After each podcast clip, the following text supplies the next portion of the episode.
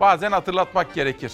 Neyi hatırlatmamız gerektiğini ilerleyen dakikalarda sizlere söyleyeceğim efendim. Günaydın. 24 Haziran 2020 günlerden çarşamba İsmail Küçükkaya ile Demokrasi Meydanı. Yani ilerideki hayalini kurduğumuz mavi, huzurlu, sağlıklı günlere giden bir yolculuk bizimkisi. Bu sabah haber yolculuğumuzda şöyle yapacağız. Şöyle bir güzergahımız olacak. Orada ekonomiyi, halkı, esnafı, emekliyi, emekçiyi ve işsizi konuşacağız. İkinci güzergahımızda baroları, demokrasiyi konuşacağız. Hukuku, hukukun üstünlüğünü. Öyle değil mi? Bugünkü manşetimize bakın. Türkiye hukuk devletidir. Bunu hatırlatacağız. Üçüncü güzergahımızda ne yaptık biz bu kentleri? Bu güzelim kentleri ne yaptık biz? Betona gömdük. Dere yataklarına imarlar yaptık, binalar yaptık. Vandalca ne havasını ne suyunu koruyabildik ne de toprak var kentlerimizde. Sellere bakacağız. Kırklareli, Kocaeli, Sakarya, İzmir, İstanbul her yerden hortum, sel, sağanak, kestel her birini anlatacağım. Ve spor hattımız olacak haber yolculuğumuzda bu sabah bir de spordan bahsedeceğiz. Bir de bugün beni desteklersiniz değil mi? Benim tutuklu gazeteciler için ne kadar üzüldüğümü bilmektesiniz. Özgür Türkiye için tutuklu gazetecilere dair bugün bir çift sözümüz olacak. Bu sabah Çalar Saat gazetemizi tutuklu gazeteciler için ayırdık. Ve bu konuda haberler, videolar var. Sanatçılar ve gazeteciler, siyasiler dahil olmak üzere. Yani efendim uzun lafın kısası bugün unutulmaz bir sabah randevusu sizi bekliyor. Ha tabii unutmadan şunu da söyleyeyim. Her zaman olduğu gibi sürpriz bir konuğum da var. Ama şimdi yönetmenim Şehnaz'dan rica ediyorum gazete manşetlerini huzurunuza getirsin efendim. Hürriyet'te başlıyorum. İstanbul'da bir gün yıldırım, dolu, hortum, yağmur. İstanbul dün korku dolu bir gün yaşadı. Şehri önce kara bulutlar kapladı, ardından fırtınayla birlikte şiddetli yağmur ve dolu yağdı. Hortum oluştu, hortum. Fırtına çıktı. İşte Türkiye'm günün hava durumunu sizlere sunarak başlayacağım. Ama lütfen şunu düşünün, egzersiz yapacağız. Dün Işın Hanım'ın bizlere söylediği gibi Alzheimer olmamak için sabahları haberlerden haberdar olmamız ve aynı zamanda zihin egzersizi yapmamız gerekiyor. Biz bu güzel kentleri ne yaptık da bu durumlara mecbur kaldık?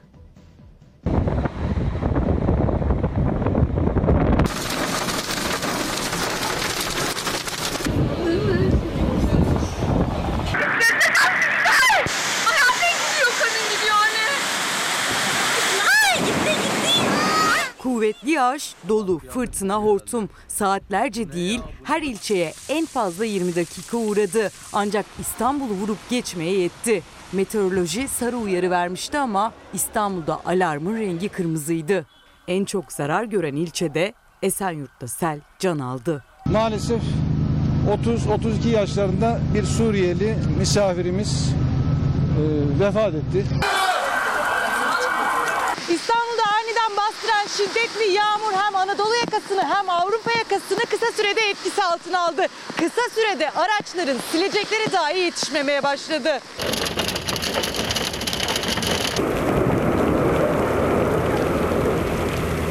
İnanılmaz bir dolu yağıyor ki zaten şu anda sesi de duyuyorsunuz işte camlara vuruyor o yağmur taneleri, dolu taneleri. Üsküdar, Beşiktaş, Sultan Gazi hemen her noktada göz gözü görmedi. Rogarlar taştı, alt geçitler suyla doldu. Yağmur başlayalı henüz 10 dakika oldu ama Kumkapı Köprüsü'nün altını su bastı. Belediye ekipleri tahliye çalışmalarını sürdürüyor. Yolsa trafiğe tamamen kapatıldı. Önce kara bulutlar sardı İstanbul'da gökyüzünü. Bir yakada yağmur şiddetini arttırırken diğer yaka henüz günlük güneşlikti. Ancak bulutlar hızla ilerledi. Ulaştığı her yere de sel getirdi.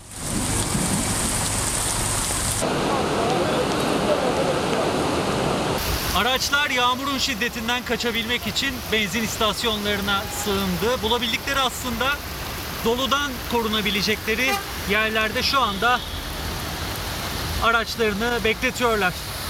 Kimi kapalı bir alan aradı, kimi de aracını doludan korumak için üstüne serecek bir karton ya da halı. Ancak hazırlıklar yetersiz kaldı. Kuvvetli yağış ve fırtına önüne kattığını sürükledi.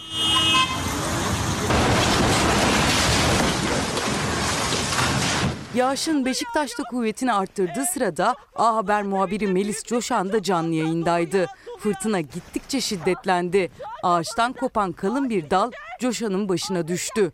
Muhabirin yüzü kan içinde kaldı. İstanbul'un altyapıyla sınavı uzun sürmedi. İki saat içinde yağış tüm ilçeleri terk etti. Geride ise büyük bir hasar ve ucuz atlatılan bu anlar kaldı. Dehşet verici değil mi?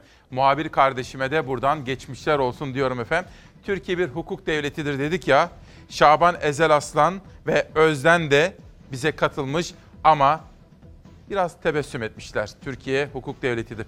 Hatırlatmalı ve ulaşmak istediğimiz hedef için her gün üzerimize düşeni yapmalıyız diyor ve bir sonraki manşete geçiyorum. 38 yerde dereleri ıslah ediyoruz diyor. Ekrem İmamoğlu dün iş başındaki bir yılının hesabını verdi. Bir bilanço yaptı. Kendisinin türlü çeşitli engellemelere maruz kaldığını ama İstanbul'un altyapısına ağırlık verdiklerini söylediği İmamoğlu. Hürriyetten okuyorum. İmamoğlu bir yılda yaptıklarını anlattı. Yeni projeler hakkında bilgi verdi. 38 güzergahta atık su, yağmur suyu ve dere ıslah çalışması başlattık. Sonbaharda bitecek. Haliç'in tabanını temizliyoruz. İstanbul'a 10 yeni yaşam vadisi kazandıracağız dedi. Hemen yanında Hürriyet gazetesi yazarı Yalçın Bayar'ın yazısı anonslanmış. Bazı sözlerde küslük sezdik. İmamoğlu'nun bazı sözlerinde küslüğe benzer imalar fark ettik diyor. Acaba kendisine yeterince destek verildi mi? şeklinde bir soru bugün yanıtlanmayı bekliyor. Hürriyet gazetesinden sonra bir sonraki manşetimize bakacağım. Posta gelecek. Süper kabus manşetini atmış efendim.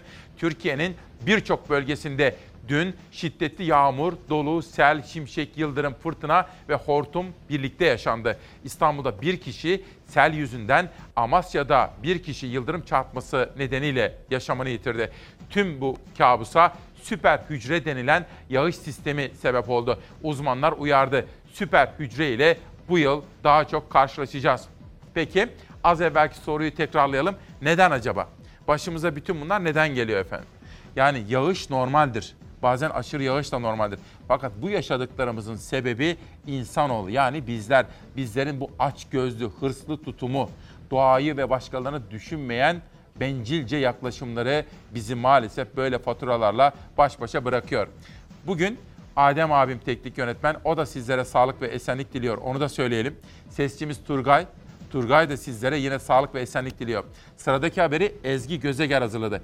Eğer merak ediyor iseniz 24 Haziran 2020 Çarşamba sabahında güzel ülkemizi nasıl bir hava durumunun beklediğini merak ediyorsanız işte yanıtı.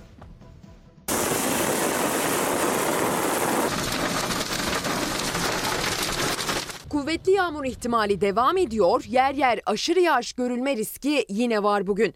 Güne göre daha kısa süreli ve daha az kuvvetli olması tahmin edilen yağışların bugün yine İstanbul'da dahil Marmara bölgesinin doğusuyla Batı ve Orta Karadeniz çevrelerinde görülmesi bekleniyor.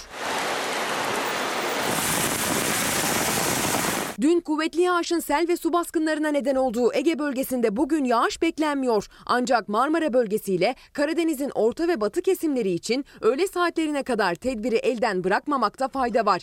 Gün içinde Marmara bölgesi üzerindeki bulutlar yine yer yer yağış bırakacak. Yağışlı havanın gün ortasında kuvvetlenme ihtimali var. Trakya ile Marmara'nın doğu illerinde öğle saatlerine kadar tedbirli olunmalı. Karadeniz bölgesinde de yağış geçişlerine neden olacak yağmur bulutları. Batı ve Orta Karadeniz'de yağışlar bugün yine zaman zaman şiddetini artırabilir. Öğleden sonra ise yağış ihtimali düşüyor. Yağmur bulutları yerini parçalı ve az bulutlu bir gökyüzüne bırakıyor. Yüzünü gösteren güneşle birlikte yine sıcaklıklar yükselişe geçecek Marmara ve Karadeniz çevrelerinde.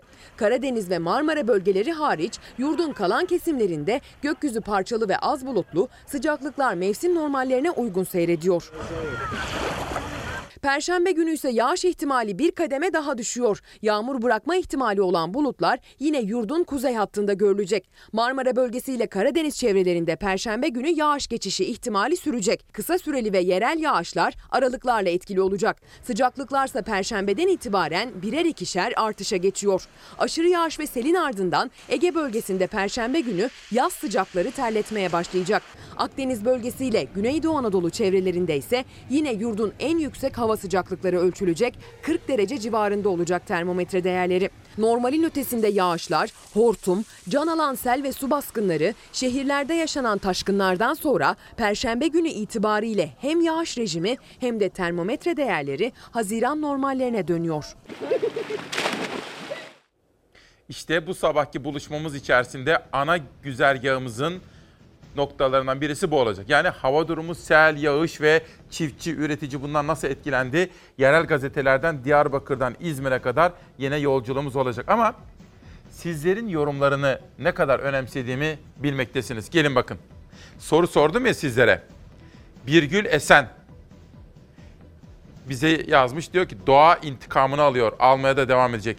Şimdi Cumhurbaşkanı bir zamanlar bazı açıklamalarda bulunmuştu dere yatakları ile ilgili. Sayın Erdoğan o zaman başbakandı efendim.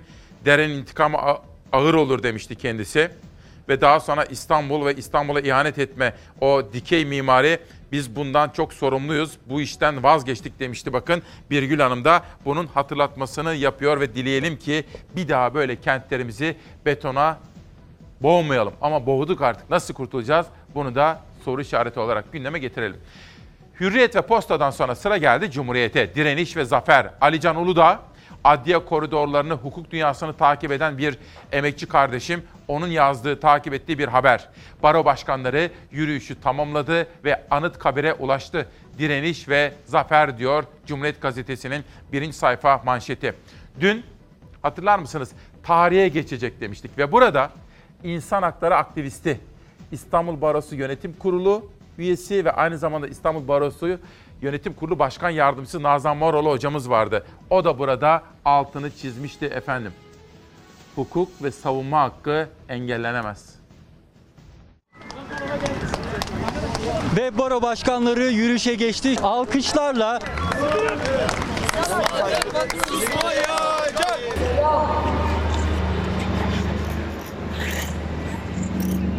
Savunma kazandı. 27. saatte barikatlar kalktı, polis yol açtı. Baro başkanları temsili yürüyüşlerini yapıp Anıtkabir'e çıktı. 10 dakikada gerçekleştirebileceğimiz bir yürüyüş 24 saatten daha uzun bir süre boyunca olumsuz bir görüntü çizilmesine sebebiyet vermiştir. İktidarın çoklu baro düzenlemesine karşı Türkiye'nin dört bir yanından yürüyerek Ankara girişine ulaştı baro başkanları ama şehre giremediler. Polis barikatına takıldılar. Bir gün önceki müdahale görüntülerine yeni günde Bilecik Baro Başkan Vekilinin yere yatırılması eklendi.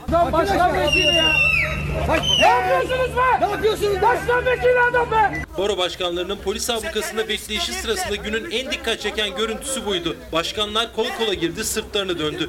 Yürüyüşe destek vermeyen Türkiye Barolar Birliği Başkanı Metin Feyzoğlu'na. Provoke etmeyin Metin Bey. Provoke etmiyorum arkadaşlar. Hepinize geçmiş olsun. Çok teşekkür ederim. Sayenizde oldu bunlar. Sayemde olmadı ama Evet. Birliğimizi bozduğumuz için olabilir. Birliği siz bozdunuz. Metin Feyzoğlu ikinci günde gitti başkanların yanına ama hiçbiri yüzünü dönmedi Feyzoğlu'na. Baro başkanlarının Türkiye Barolar Birliği Başkanı'na yönelik protestosu da bu görüntüyle tarihe geçti. İhtiyacımız yok. Gölge etmeyin. Ben 70 yaşında minibüsle yattım bu akşam. Yazıktır be. Baroları terörize ederek bu noktaya getiren sizsiniz. Size rağmen baroları böldürmeyeceğiz. Eyvallah. Biz baroları iyi bilin. Savunma susmadı, susmayacak. Baro başkanlarının hedefinde olan Türkiye Barolar Birliği Başkanı Metin Feyzoğlu baro başkanlarını ziyaret etti ama gelen tepkiler üzerine şu anda bölgeden ayrılıyor. Feyzoğlu'na sırtını dönen baro başkanları İyi Parti Genel Başkanı Meral Akşener'i aracının kapısında karşıladılar. Ankara Büyükşehir Belediye Başkanı Mansur Yavaş'ı da alkışlarla. Bizi PKK'yla daha şahaplıcı kaldırıyor. Bağdaştırmaları, çok ayıp. Sabır, itidal, sağduyu size düşüyor. Bazı temaslar yapacağım ben kişisel olarak. Avukatlar, baro başkanları Ankara'da başkente giremediler. Bu kadar mı korkuyorsunuz? Genel Başkan Yardımcısı olarak Sayın Davutoğlu'nun selamını getirmek istiyoruz dedik ama engellediler. Bir tek Gelecek Partisi heyeti giremedi baro başkanlarının yanına. Kısa süre sonra da polisler 27 saat önce kurdukları barikatı kaldırdılar. Baro başkanlarının geri adım atmaması gibi Akşener'in temasları da etkili oldu. Yaklaşık 27 saat sonunda baro başkanlarının önündeki polis barikatları kaldırıldı. Yürüyüş için izin çıktı ve baro başkanları temsili olarak Ankara'ya doğru yaklaşık 250-300 metre yürüyecekler. Polis şu anda basın mensuplarının da görüntü almasını engelliyor. Baro başkanları polislerin eşliğinde bir gün önce istedikleri yürüyüşü ikinci günde yapabildiler. Anıtkabir'e de gittiler. Çoklu baro sistemine karşı başlattıkları eylemi tamamladılar. Ancak başkent girişinde yaşananlarla ilgili suç duyurusunda bulunacaklar. Gözaltı süreci yaşatıldı. Tabii ki bu hukuksuzluğa, bu kanun tanımazlığa karşı suç duyurusunda bulunacağız ve sonuna kadar takipçisi olacağız. Tarihe geçecek bir olay gerçekten de öyle ama neyse ki son anda işte Önder Sav, İçişleri Bakanı Soylu ve ismini söylemeyelim Cumhurbaşkanlığından bir görevli devreye girmişler ve bu meseleyi çözmüşler. Aslında o kadar basitti ki efendim. O kadar basitti ki. Sonuçta baro başkanları, bakın baro başkanı, binlerce insandan bahsetmiyoruz. 81 ilin baro başkanları. Yürüseler ne olurdu? Bakın çözüldü. Dün Nazan Moral hocamızın neler söylediklerini de sizlere aktaracağım. Bu arada bugün Emin Köleşan'da bir Metin Feyzoğlu yazısı ve analizi yazmış. Metin Feyzoğlu tabii eleştirilerin hedef tahtasında. Emin Köleşan deneyimli bir gazeteci yazar olarak diyor ki Metin Feyzoğlu artık tamamen iktidarın yanında yer alıyor, pozisyonlanıyor diyor. Bilmiyorum son derece ilgi çekici bir dönemden geçmekteyiz. Ama dikkatinizi çekmiştir. Biliyorsunuz İstanbul, Ankara, İzmir buralarda maskesiz dışarı çıkmak yasak. Metin Feyzoğlu neden maskesiz diye soran izleyicilerim var. Birisi de Süleyman Bey az evvel sormuş. Bir de Ali Bey sormuş efendim. Neden maske takmıyor? Onun ayrıcalığı ne? Bütün baro başkanları maske takmışlar diyor efendim. Böylece Hürriyet, Posta, Cumhuriyet derken sıra geldi Karar Gazetesi'ne. 27 saatlik ayıp hükümetin barolar taslağı yargıyı bölme çabası eleştirilerini getirirken düzenlemeyi protesto için yürümek isteyen baro başkanlarının polis zoruyla durdurulması yanlışa boyut kattı. 56 temsilci 27 saatlik utanç barikatının ardından hiçbir sorun yaşanmadan Anıtkabir'e çelenk bıraktı. Geride yasal haklarını kullanan Üstelik hukukun ana unsuru olan baroları engelleme çabasına ne gerek vardı sorusu kaldı. Gerçekten de öyle. Fakat fotoğrafa lütfen dikkatle bakınız. Ön tarafta gördükleriniz baro başkanları. Farklı illerde o illerin avukatlarının, meslek örgütlerinin liderleri. Hepsinde maske var.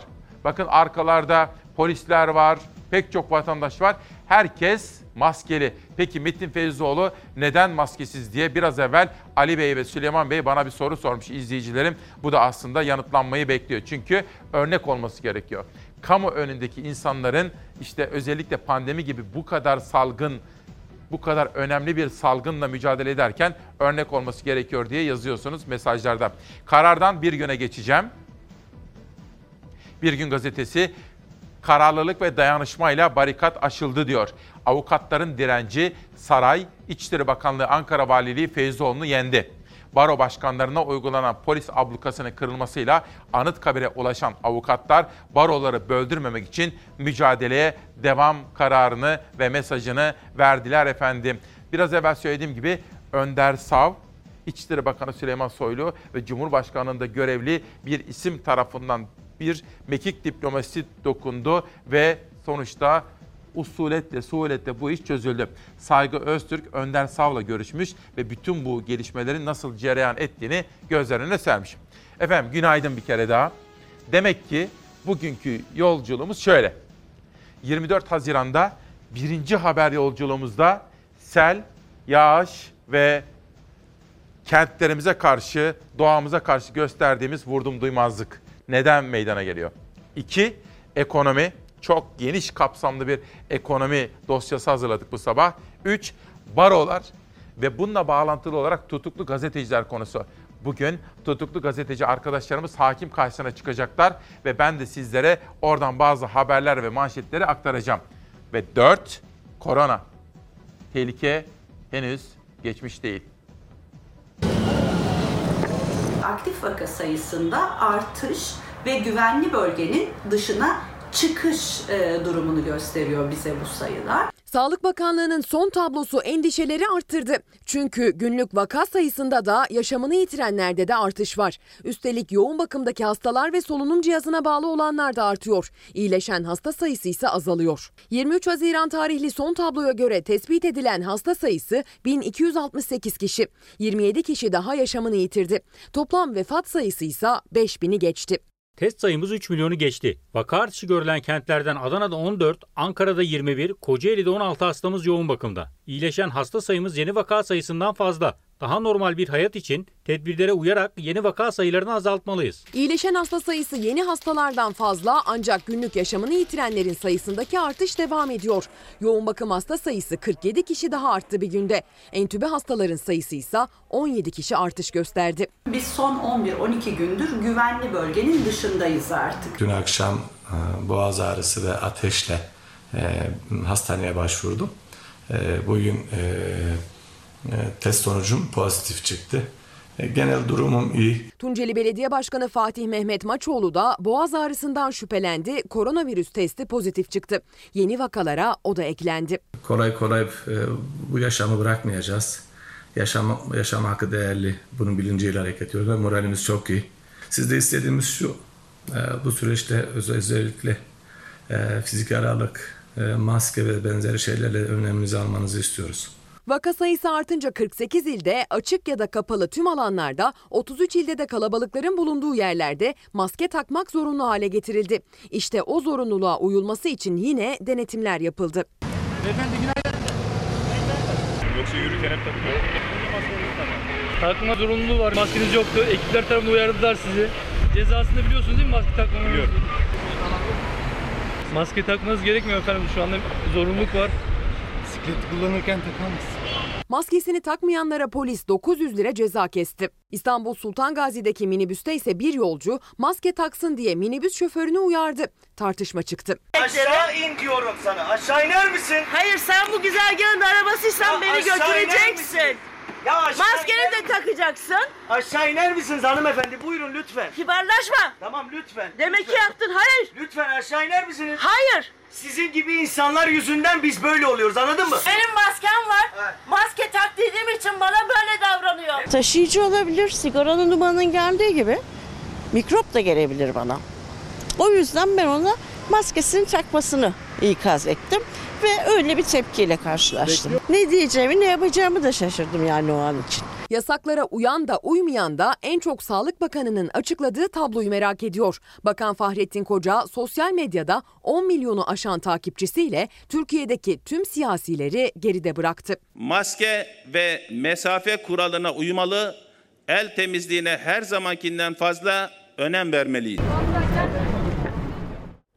Bu pandemide yani salgın döneminde bence sınavı geçen ilk kişi o. Sağlık Bakanı. Kendisine ülkem adına hep teşekkür etmek isterim. Savaş Aygün şu anda Alanya'daymış. Abi diyor annemin sana duaları var, selamları var diyor. Alanya'dayız, annemin yanındayım diyor. Emircan isimli bir çocuğumuz var. Otizmli. Her sabah annesiyle birlikte Emine Hanım'la birlikte seni izliyorlar diyor. Demokrasi meydanına aktif katılıyorlar diyor efendim. Coşkun Akgün de İsmail Bey Türkiye'miz ne zaman normalleşecek demiş efendim. Bu sorunun da yanıtını arayacağız. Bursa'yı, Kestel'i, yitirdiklerimizi unutmadık. Aman ya Rabbi. Felaket resmen felaket. Dağdan kopup geldi, önüne kattığını sürükledi. Selde kaybolan genç kızı arama çalışmaları henüz sonuç vermedi. Bursa'da pazar akşamı yağan sağanak yağmur Kestel ilçesinde felakete yol açtı. Sele kapılan 5 kişi hayatını kaybetti. Selde 24 yaşındaki engelli kızı Kader Akbaba'yı kaybeden Recep Akbaba yaşanan o anları anlattı. Bizi sel götürdü işte o zaman. Kız evde yalnız kaldı. Sel felaketinde kaybolan 17 yaşındaki Derya Bilen'i arama çalışmaları sabahın ilk ışıklarıyla birlikte yeniden başladı. Arama kurtarma ekipleri genç kızın kaybolduğu düşünülen dere yatağını didik didik aradı. Ekipler sağanak yağmur nedeniyle çalışmalara zaman zaman ara vermek zorunda kaldı. Yoldan selinmiş yoldan. Sağanak yağmur yurdun birçok yerinde etkili oldu. İzmir'de Gaziemir ilçesinin Aktepe mahallesinde dere taştı. Çok sayıda ev ve iş yerini su bastı. Aman ya Rabbi. Felaket resmen felaket. Köyümüzü sel bastı. Rabbim tüm çiftçilerimizi afetlerden korusun inşallah. Konya, Kütahya, Kocaeli ve Yozgat'ta da benzer görüntüler yaşandı. Ayçiçeği var, pancar, mısır falan onları hepsini aldı götürdü yani sel. Eskişehir'de iki gün aralıkla yağan sağanak ve dolu, Batı Kent'le Söğütönü mahallelerindeki sebze tarlalarında büyük hasara yol açtı. 20 dakika yağdı. İşte gördünüz her şey ortada. 1 milyon 200 bin adet marulum hepsi hibe oldu gitti telef oldu. Devletin yardımını bekliyoruz. Bakın bugün işte Türkiye'den bu manzaraları sizlere aktaracağım efendim. Bu arada az evvel bir bilgi vermiştim. Şunun da hakkını teslim edelim. Sezar'ın hakkı Sezar'a. Dünkü o krizin, o gereksiz krizin çözümlenmesine İçişleri Bakanlığı'ndaki o temaslardan bahsetmiştim. CHP'nin hukukçu kurmaylarıyla Adalet Bakanı Gül arasında da gerçekten yoğun diplomatik temaslar oldu. Muharrem Erkek başta olmak üzere Adalet Bakanı Gül'le bu mesele çözülsün. Türkiye daha fazla yorulmasın mealinde pek çok görüşme gerçekleşti. Onun da hakkını vermek isterim. Çünkü tarih yönünde emeği geçen herkese teşekkür etmemiz gerekiyor. Osman Ece, şu mesaja dikkat edin olur mu? Sizin için bu. İsmail Bey sesimizi bir tek siz duyurabilirsiniz. Tarım Bakanı bir karış toprağımızda ekilmeyen yer kalmayacak dedi. Aynısını Sayın Cumhurbaşkanı da söyledi. Ama Mardin'de çiftçiler TEDAŞ'ın zulmüne maruz kalmış yazıklar olsun. Mardin'de çiftçiler TEDAŞ TEDAŞ yüzünden bu sene mısır ekmedi. Nerede devlet bakanları artık bizim sesimizi duysunlar lütfen. Biz tarımız çiftçiyiz. Bir dizi mesaj hem Instagram'dan hem de Twitter'dan atmış bana. Süha Budur da bizimle ve Zeliha Pamukoğlu da Demokrasi Meydanı'na katılmış efendim. Yurdumdan manzaraları sizlere aktaracağım ama bugün. Hani biz ne diyoruz efendim? Uyandığımız her sabah hakkı verilmeyi bekleyen bir önemli sınavdır bizler için. Günün adı şu, 24 Haziran 2020. Bugün ne olacak? Hadi bana söyler misiniz? Bugün ne? Dün söylemiştim. Gazeteci arkadaşlarımız, tutuklu meslektaşlarımız bugün hakim karşısına çıkacaklar. Önemli. Çok önemli. Çünkü hakim karşısında bir gazetecinin konuşması aslında bir halkın hakim karşısında konuşması anlamına gelir. Boşuna değil. Onları biz tanıyoruz, seviyoruz, meslektaşımız diye değil efendim. Hayır. Tekrar etmek isterim bir gazetecinin tutuklu olması aslında kimin tutuklu olmasıdır? Bu soruyu halk olarak sizin sormanız gerekmekte. Ve bugün İsmail Küçükkaya Demokrasi Meydanı manşetini hatırlatmak istiyorum herkese. Türkiye hukuk devletidir. Hak, hukuk, adalet. Türkiye hukuk devletidir. İşte pencereden bir manşet. Tutuklu gazeteciler hakim karşısında. Libya'da şehit olan MİT mensubunun cenaze görüntülerini ifşa suçlamasıyla 4 aydır tutuklu bulunan gazeteciler Barış Terkoğlu, Barış Pehlivan, Murat Ağırel, Hülya Kılınç, Ferhat Çelik ve Aydın Keser'in davası bugün görülecek. Dava öncesi bilgilendirme toplantısı yapan Haberin Var mı inisiyatifi gazetecilerin tahliye edilmesini isterken toplantıya CHP İstanbul İl Başkanı Canan Kaftancıoğlu da katıldı diyor efendim. Biliyorsunuz dün İstinaf Mahkemesi Canan Kaftancıoğlu'na da ta 7 yıl önce attığı tweetler için verilen 9 yıllık hapis kararını onadı. Tekrar etmek istiyorum. Sırada yurdumdan korona haberi var ama bu haberi izlerken şu cümleyi bir daha söylemek istiyorum. Bunu düşünmenizi isterim. Dün 23 Haziran'da İstinaf Mahkemesi CHP İstanbul İl Başkanı Canan Kaftancıoğlu'na ta 7 yıl önce attığı tweetler nedeniyle mahkeme tarafından verilen 9 yıl hapis cezasını onadı.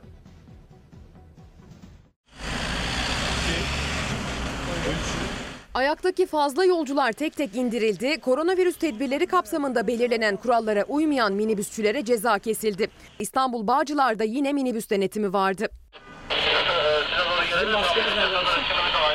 İzmir'de sahilde oturanların çoğunun maske takmadığı, sosyal mesafe kuralına uymadığı kaydedildi kameralarca. Kordon boyunda virüs yayılımı için oldukça elverişli manzaralar görüldü. Neden maske takmıyorum? Çünkü hava çok sıcak. Ben de çıkarttım. Açık havadayız zaten. Vaka sayıları azaldı falan hani ne bileyim. Gençlerse neden maske takmadıklarını böyle anlattılar. Bazılarının sözleri dehşete düşürdü. Biz zaten bu hayatı şans eseri yaşıyoruz. Zaten herkese bulaşacak diyorlar. Bulaşsın kime bulaşacaksa herkes kurtulsun, ölen ölsün, kalan kalsın, kalan sağlar bizimdir. Virüs her gün binin üzerinde kişiye bulaşmaya, can almaya devam ediyor. Gençlerde ölüm oranları dünya genelindeki istatistiklere göre düşük. Ancak gençlerin yaşlı ve kronik rahatsızlığı olanları korumak adına tedbirlere uymaya devam etmeleri şart.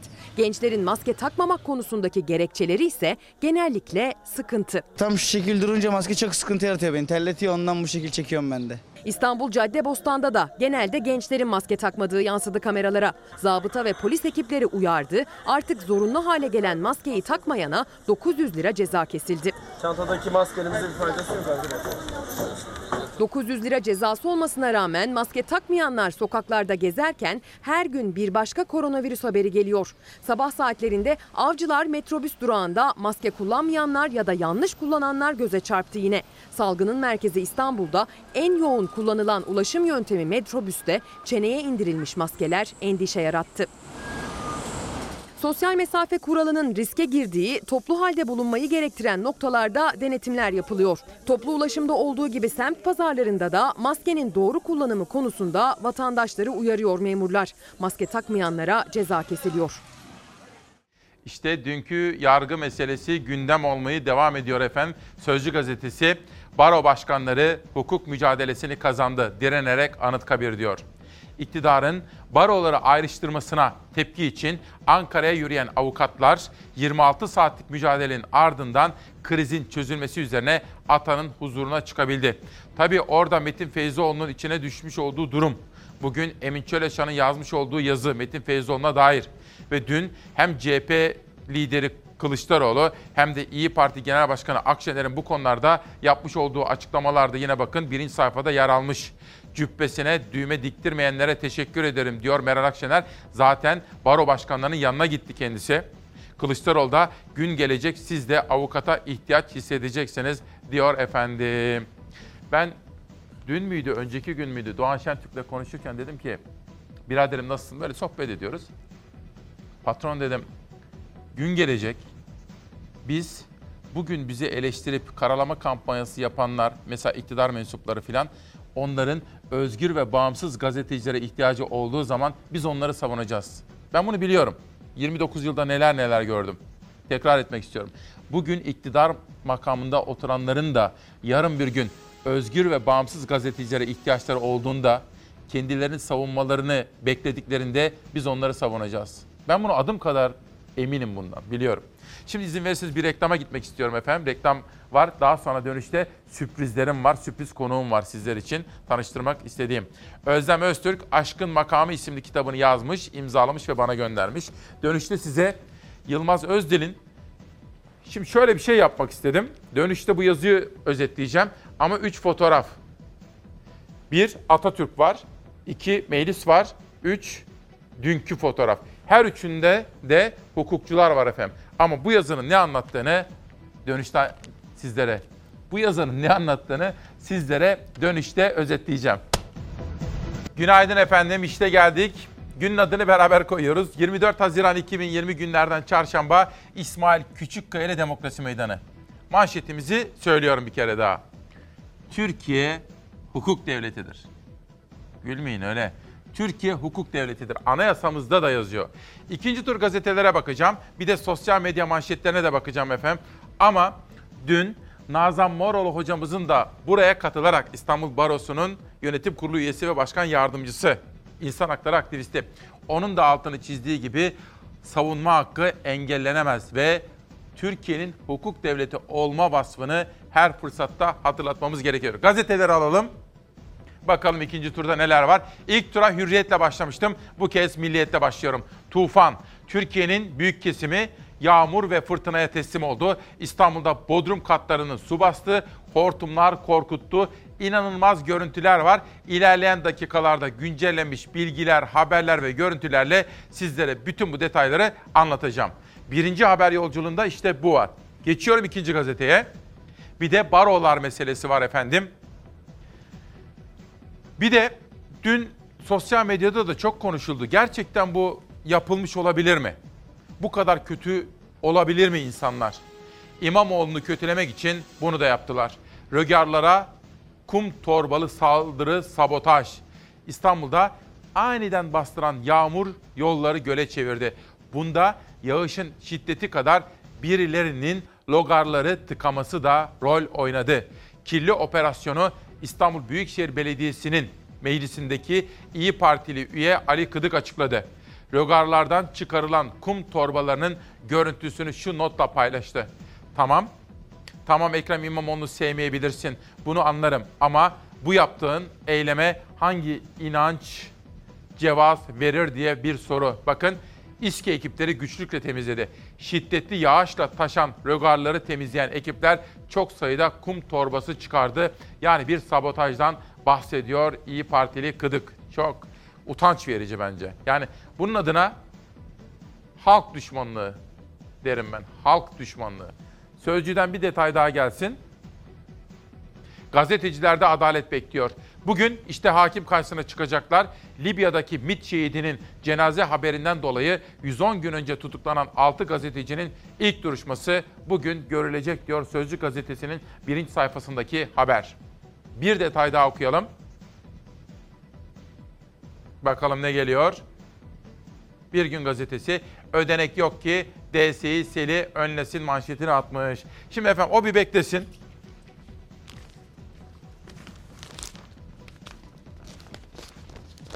Basitçe çözülebilirdi. Nitekim bu 27 saate hiç gerek yoktu ülkeyi yormaya baro başkanları. Ki bakın içlerinde 75 yaşında olanlar var efendim neredeyse. Yaş ortalamasına bir baktım da tanıdığım uzun yıllardır gençler de var ama yaş ortalaması büyüktü. Bakın baro başkanları. Baro başkanları hukuk mücadelesini kazandı direnerek Anıtkabir'e. Hani erken saatlerde söyledim bu kriz nasıl çözüldü onlara da teşekkür ettim ama bütün bunlara siz de şunu soruyor musunuz? Bütün bunlara ne gerek vardı ki?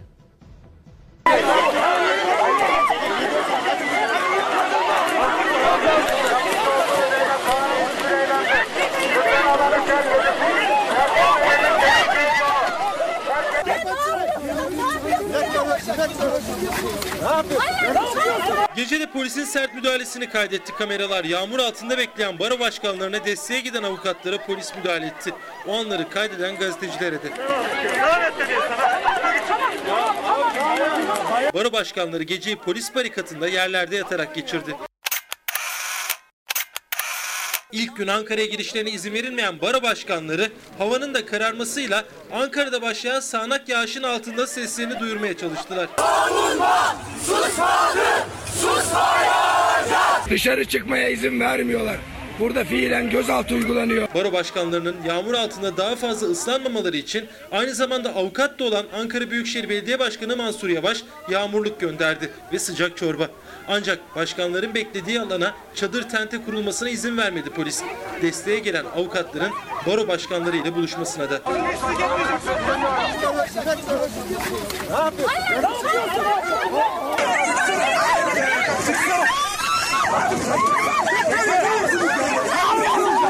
Avukatlara polisler müdahale edince baro başkanları bu kez polisi engellemeye çalıştı. Onlar da müdahaleden nasibini aldı. Gazeteciler de alanın dışına çıkartıldı. Hocam basın mensubuyum ben ne yapıyorsun ya? Gazetecilerin görüntü almamaları için polislerin kalkanları objektiflere duvar yapıldı. Algı ettirildik. Burada yaşanan Türkiye'nin yüz karasıdır.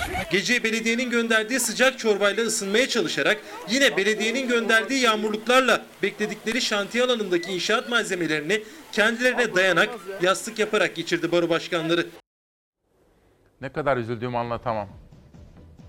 Çok üzüldüm dün bu manzaraları görünce. Hani ben Türkiye hukuk devletidir deyince Esra Hanım diyor ki İsmail Bey iyi niyetinizi anlıyorum ama saflık yapmayın artık. Masal anlatmayın. Türkiye'de hukuk mu kaldı Allah aşkınıza diyor. Savunacağız efendim.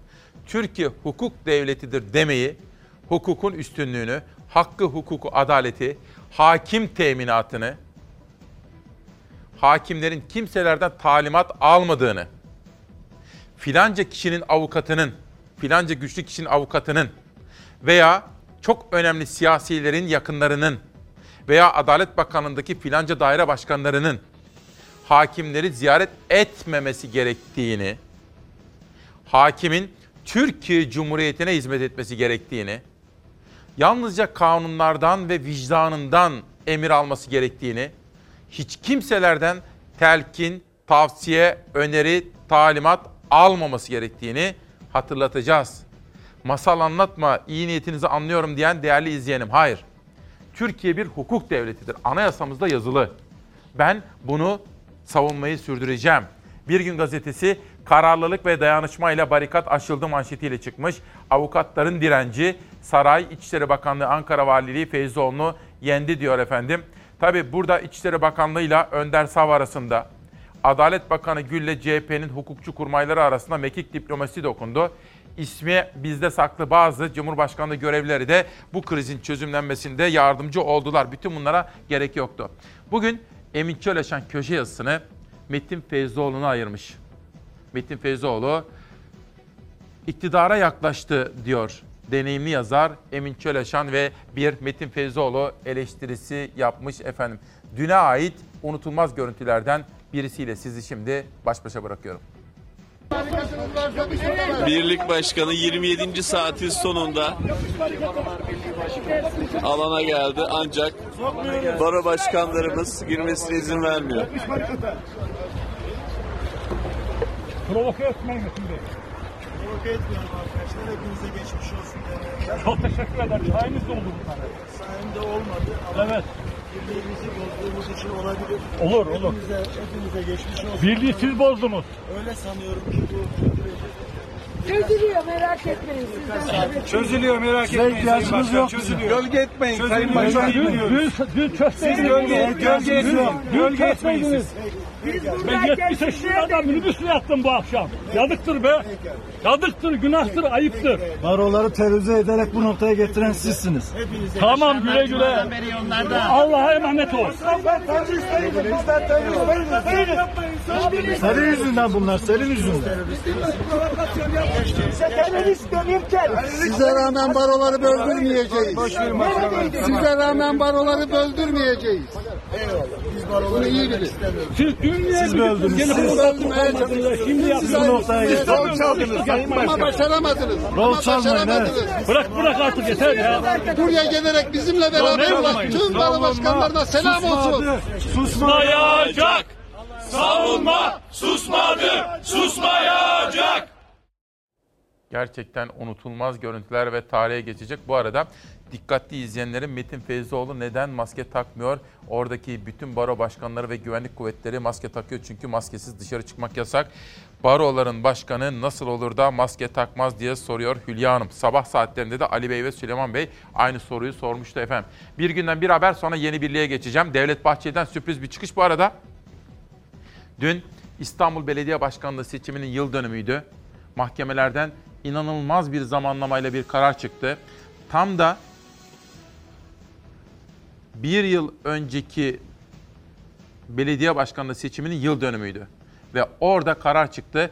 Canan Kaftancıoğlu'nun 7 yıl önce atmış olduğu tweetler yani 7 sene önce sosyal medyadaki paylaşımları nedeniyle kendisine verilen 9 yıllık ceza istinaf mahkemesinde görülmüştü. Biz pek çok sitede onandı denilince avukat da Ergun Özer beni aradı. Dedi ki onanma değil o dedi. Kendisi anlatacak sizlere biraz sonra aslında ne anlama geldiğini. Ama önce şu Nurcan Gökdemir'in manşeti. Ödenek yok ki DSE'yi seli önlesin. Devlet Su İşleri selle mücadele konusunda belirlediği hedeflerin hiçbirine ulaşamadı. Başarısızlığa gerekçe olarak tasarruf önlemleri nedeniyle bütçe ödeneklerinin kısıtlanması gösterildi diyor. Biliyor musunuz? Tabii benimki de laf mı canım biliyor musunuz? Tabii biliyorsunuz da lafın gelişi. En son infaz düzenlemesi kim çıkartmıştı? Bahçeli çıkartmıştı. Dün sürpriz bir hamle yaptı. MHP lideri Sayın Devlet Bahçeli. Dedi ki isimler saydı. Şunların şunların şunların şunların masumiyeti konuşuluyorsa bizim ülkücü şehidimizin abisi olan ve kendisi de geçmişte ülkücü camiaya hizmet etmiş olan halen cezaevindeki Mümtazer Türköne. Onun adil yeniden yargılanması gerekir dedi. bir çıkış yaptı Devlet Bahçeli. Günün en çarpıcı çıkışıydı. Yeni birlikten okuyacağım onu size. Heh. Türköne davası yeniden değerlendirilsin. MHP Genel Başkanı Devlet Bahçeli, ülkücü şehidimizin ağabeyi olan ve geçmişte davamıza emek vermiş Mümtezer Türköne'nin gerçekten suçlu olup olmadığına karar verecek yegane merci Türk adaletidir dedi efendim. Bu da işte böyle bir manşet. Ben sizi Canan Hanım'la ilgili verilen kararın hukuki bölüm ve boyutunu anlatmak üzere bir bağlantı yapacağım ama önce sizi dün akşam saatler 18'e götüreceğim. Dün akşam saatler 18'i geçerken hukuk dünyasından bir ses yükseliyordu. O sesi sizin duymanız gerekiyordu. Hem baro başkanlarının yürüyüşünün engellenmesine hem de o yürüyüşün gerekçesine tepkiliydi avukatlar. Avukatlık kanununda ve baroların seçim sisteminde yapılması planlanan değişikliği avukatlar da adliyelerde ses yükseltti. Onlarca avukat Çağlayan'daki İstanbul Adliyesi'nin içinde buluştu. Sayıları gittikçe arttı. Slogan atarak dışarıya çıktılar. Eylemleri adliye önünde de sürdü. Baro başkanlarına destek amacıyla toplandı. İstanbul Adliyesi önünde avukatlar yoğun polis önlemi altında adliyenin hemen önünde basın açıklaması yapıp yaşananları protesto ediyorlar. Ankara Adliyesi'nde de benzer görüntüler vardı. Ankara Barosu'na üye avukatlar adliye içinde alkışlarla ve sloganlarla yürüdü.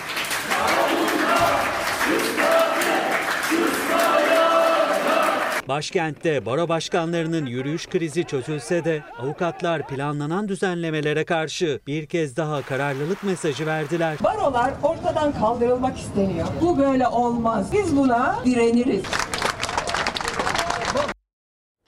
Evet hattımızda mı arkadaşlar Ergun Bey? Şimdi tam reklam arasına gittiğim zaman bana mesaj yazmıştı. Dedi ki böyle böyle bir düzeltmeye ihtiyaç var. Her zaman dedim burası bir demokrasi meydanı. Ergun Özer günaydın. Günaydın İsmail kardeşim. Nasılsın? İyi, İyi misin? yayınlar. Teşekkürler sağ olun siz. Öncelikle düzeltme için teşekkür ediyorum. Buyur söz savunma makamının. Evet.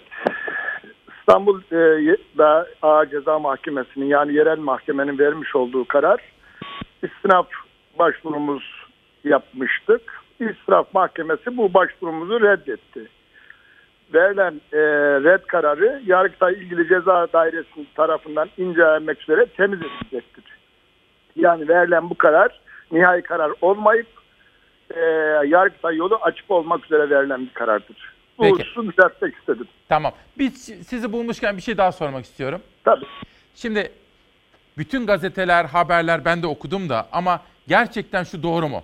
Canan Kaftancıoğlu'na 7 yıl önceki sosyal medya paylaşımları nedeniyle 9 yıl hapis cezası verildi ve bu dün istinafta işte sizin tabir ettiğiniz şekilde karara bağlandı. Şimdi mesele Yargıtay'a gidecek. Sormak istediğim cümle Evet. şu.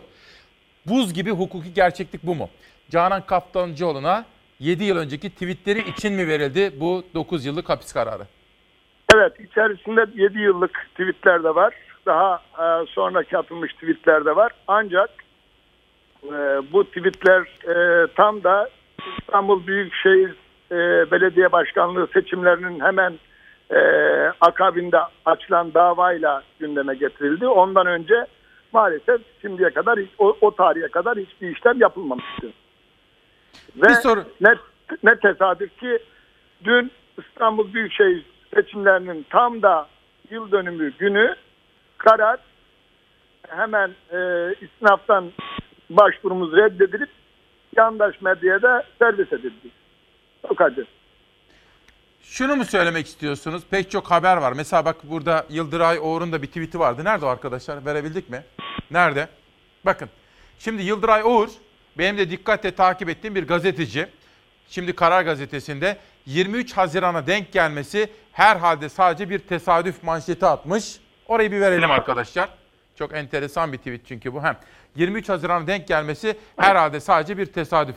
Şimdi sorum şu, hukuken hani siz avukatı da olduğunuz için Canan Hanım İstanbul seçimlerinin kazanılmasında dün Ekrem İmamoğlu'nun da altını çizdiği gibi çok önemli roller üstlenmişti. Yani o seçimin böyle sonuçlanmasında ikinci tekrar seçiminde ıslak imzalı tutanakları elde eden bir organizasyon yapmıştı vesaire vesaire. Peki hukuken bu nasıl oluyor ki zamanlamayı böyle ayarlayabiliyorlar mı? Siz beklemiyor muydunuz mesela kararın çıkmasını? Şimdi şöyle söyleyeyim ben günde iki defa UYAP'tan Evet. Evet, günde iki defa UYAP'tan bakıyordum karar e, e, çıkmış mı diye. İstinaf talebimizi değerlendiriyorum. Bir de bizim e, duruşma talebimiz vardı. Bütün bunlarla ilgili günde iki defa bakıyordum. Dün tam öğleden sonra akşamüstü yani iş çıkışı tekrar bakmayı düşünürken bir baktık yandaş medyada altyazı geçmeye başladı. Ve kararın istinaf e, reddettiğini e, duyurmaya başladılar. Yani bu tam da ayın e, 23'üne, Haziran'ın 23'üne denk getirilmesi bence tesadüf değil. Tam tersi bilinçli olarak yapılmış bir iştir, işlemdir. Peki çok teşekkür ediyorum. Düzeltme hakkı verdim size. Söz savunmanıydı. Sağ olun. Çok teşekkür ederim. Sağ olun. İyi günler dilerim. Şimdi efendim bir de kitap tanıtımı yapacağım. Sonra sizi sosyal medya manşetleriyle baş başa bırakacağım. Atlantis'in dili Türkçe. Veysel Batmaz ve Cahit Batmaz yazmışlar. Ve işte bu 2016 deneme ve araştırma ödülü olan kitapta bize gelmiş efendim. Şimdi sosyal medya manşetlerine böyle bir bakmak istiyorum. Her zaman ifade ettiğim gibi burası her kesime açık. Burası bir demokrasi meydanı. İşte bu nedenle biz söz hakkına saygı duyuyoruz. İktidarıyla muhalefetiyle bütün kesimlere açık burası. Onu bir kere daha söylemek isterim. Alican Uludağ, tarihi bir an baro başkanları Metin Feyzoğlu'na sırtlarını dönerek içeri girmesine izin vermedi. İlhan Cihaner'in bir paylaşımı var. Savunmanın kahramanları. Savunma durdurulamaz. Savunma susmadı, susmayacak diyor İlhan Cihaner. İlhan Cihaner'i nereden hatırlıyorsunuz? Bir dakika bir soru soracağım. Pardon. Şenaz çok özür. İlhan Cihaner'i nereden hatırlıyorsunuz efendim? Evet. Erzincan'da Cumhuriyet Savcısı iken FETÖ kumpasıyla makamında gözaltına alınmıştı. Hayatım boyunca unutmadığım, çok hayran olduğum devlet mekanizmamıza, kadim devlet geleneğimizi hiç yakıştıramadığım iki görüntüden biridir. İlhan Cihaner'in iş başındaki savcıyken maruz kaldığı o muamele çok üzül, üzmüştü beni. Devletimizin içine düşürüldüğü durum. Bunu kim yapmıştı? FETÖ'cüler yapmıştı. İkinciyi söylememe gerek var mı? Evet, hepiniz biliyorsunuz. Genelkurmay Başkanı burasında 4 yıldız olan bir Mustafa Kemal askerini FETÖ örgüt üyesi olmakla suçlamışlardı da cezaevine atmışlardı. Bu iki görüntü Türk devlet geleneğine hiç yakışmayan iki dram sahnesidir efendim. Geçelim. Cumhuriyet'ten bir manşet. Kendisi de avukat olan Ankara Büyükşehir Belediye Başkanı Mansur Yavaş'tan baro başkanlarına destek ziyareti geldi ve hem de sıcak çorba. Tabi tenteler gönderdi ama maalesef ona izin vermediler. O kimisi de yaşı biraz ileri olan baro başkanları yağmurda ıslanmak zorunda kaldılar efendim. Neden? Ne gerek var bunlara? Ekrem İmamoğlu baro başkanlarımızı selamlıyorum dedi. Dün iş başına gelişenin birinci yıl dönemindeydi ve hesap verdi. Yaptıklarını, yapmak istediklerini anlattı. Sözlerinin arasında baro başkanlarına da selam gönderdi İstanbul Belediye Başkanı İmamoğlu. Baroların yürüyüşü AKP'yi vazgeçirmedi. 27 maddelik teklif önce muhalefete sonra meclis başkanlığına sunulacak. Ayşe Sayın'ın kulis haberi BBC News Türkçe'de manşette. Biyanet'te bir başka haber dikkatimi çekti. Selahattin Demirtaş'ın avukatları Anayasa Mahkemesi'nin hak ihlali kararını gerekçe göstererek tahliye başvurusunda bulundu. Bu gelişmenin paralelinde MHP lideri Bahçeli de Mümtazer Türköne için yeniden yargılama talep etti. Bunun da altını çizmek isterim. Taksicilerden İstanbul Büyükşehir Belediyesi'nin projesine yeşil ışık, plaka sahipleri kanımızı emiyor. Sarı ağalık, sarı taksi ağalığı var. İmamoğlu'nun bu projesi önemlidir. Biz de destekliyoruz diyorlar. Bakan Albayrak düşük maliyetli konut kredisi 133 bin başvuruyu geçti. 101 binin üzerinde vatandaşımıza 25 milyar lira üzerinde tahsis yapıldı dedi. İlerleyen dakikalarda bu konuyu detaylı olarak izleyeceğim, aktaracağım ve konuğuma da soracağım efendim. Enis Ersoy bizim editörlerimizden Fox Haber'in kurmay ekibinden birisi arkadaşımız avukatların ülkenin başkentine alınmamasını, kıdem tazminatlarının buhar edileceğini, işsizliği, tutulmayan 3600 ek gösterge sözünü konuşamazsan oturur deli saçması İzmir bayrağını tartışır durursun dedi. Yani haber kanallarında aynı anda baroların, baro başkanlarının yürüyüşüne dair hiçbir haberi izlemezken, aktarmazlarken diyor Başka paylaşımları da var. Enişte de konuştuk. Ama diyor İzmir meselesini gündeme taşımak istediler. Ne yaptılar? Önceki akşam haber kanallarındaki tartışmaların tamamında İzmir vardı efendim. Önceki akşam. Candaş Tolga Işık, baroların yürüyüşünde Önder Sav ile birlikte İçişleri Bakanı görüşmesini akıl edip ara buluculuk yaparak krizi çözenin bir Cumhurbaşkanlığı Politikalar Kurulu üyesi olduğunu biliyor musunuz? Ben de kendisini aradım, teyit ettim ama o benim ismim önemli değil, önemli olan meselenin çözülmüş olmasıdır dedi efendim. Şenaz ne yapıyoruz? Peki, Nazan Moroğlu'na gidelim diyor. Ne güzel söylüyor. Adalet bir bütündür, bölünemez. Hukuk tektir. E, hep her zaman bunu bütün yöneticiler de dile getiriyor. Tek hukuk. Bu da bölünemez. E, barolarda aynı şekilde bir bütündür, bölünemez. Eğer bölerseniz neyin barosu olduğunu o zaman e, kime hizmet ettiğini herkes dışarıdan görecek. E, o zaman hukuk birliğinden söz etmek Parçalı olacak, öyle mümkün mi? değil. Yani Türkiye bir hukuk devletidir. Bu e, tek hukuk. Yani hukuk birliği kuruluşumuzdan beri e, hakimdir bu kural. E şimdi eğer baroları bölerseniz bunun getireceği e, inanılmaz sakıncalar var. Peki iktidar bunu niye yapıyor? Neden istiyor? Yani mesela İstanbul, Ankara, İzmir gibi baroları işte bölmek, parçalamak, başka çoklu baro. Neden? Şimdi iktidar e, tabii ki hep kendine destek olan kurumları istiyor. E, ama bütün iktidarlar böyledir. Tamam. Ve her iktidarda barolara aynı şekilde bakar. Fakat hiçbir iktidar şimdiye kadar baroları parçalayalım, onları susturalım aşamasına gelmemişti. Bu çok, tabii çok vahim. E, dolayısıyla şunu söylemek isterim. Barolara e, sadece e, bir meslek örgütü hüviyeti verip siz hukukun üstünlüğüne, insan hakları ihlallerine karışmayın anlayışı çok yanlış. Bu bizim görevimiz. Tabii ki biz kime karşı bu tepkilerimizi veriyoruz? Yönetenlere karşı. Ama o partidir, bu partidir. Yani burada bir siyaset bizim hedefimiz değil, hukukun ihlal edilmesi hep hedefimizde olmuştu. Diyoruz ki bir avukatlık yasası değişikliği yapılıyorsa bu söylemleri geri çekin. Huzursuzluk yaratıyor, hukuk açısından da tedirginlik yaratıyor. Çünkü vatandaşın hak arama özgürlüğü zarar görüyor.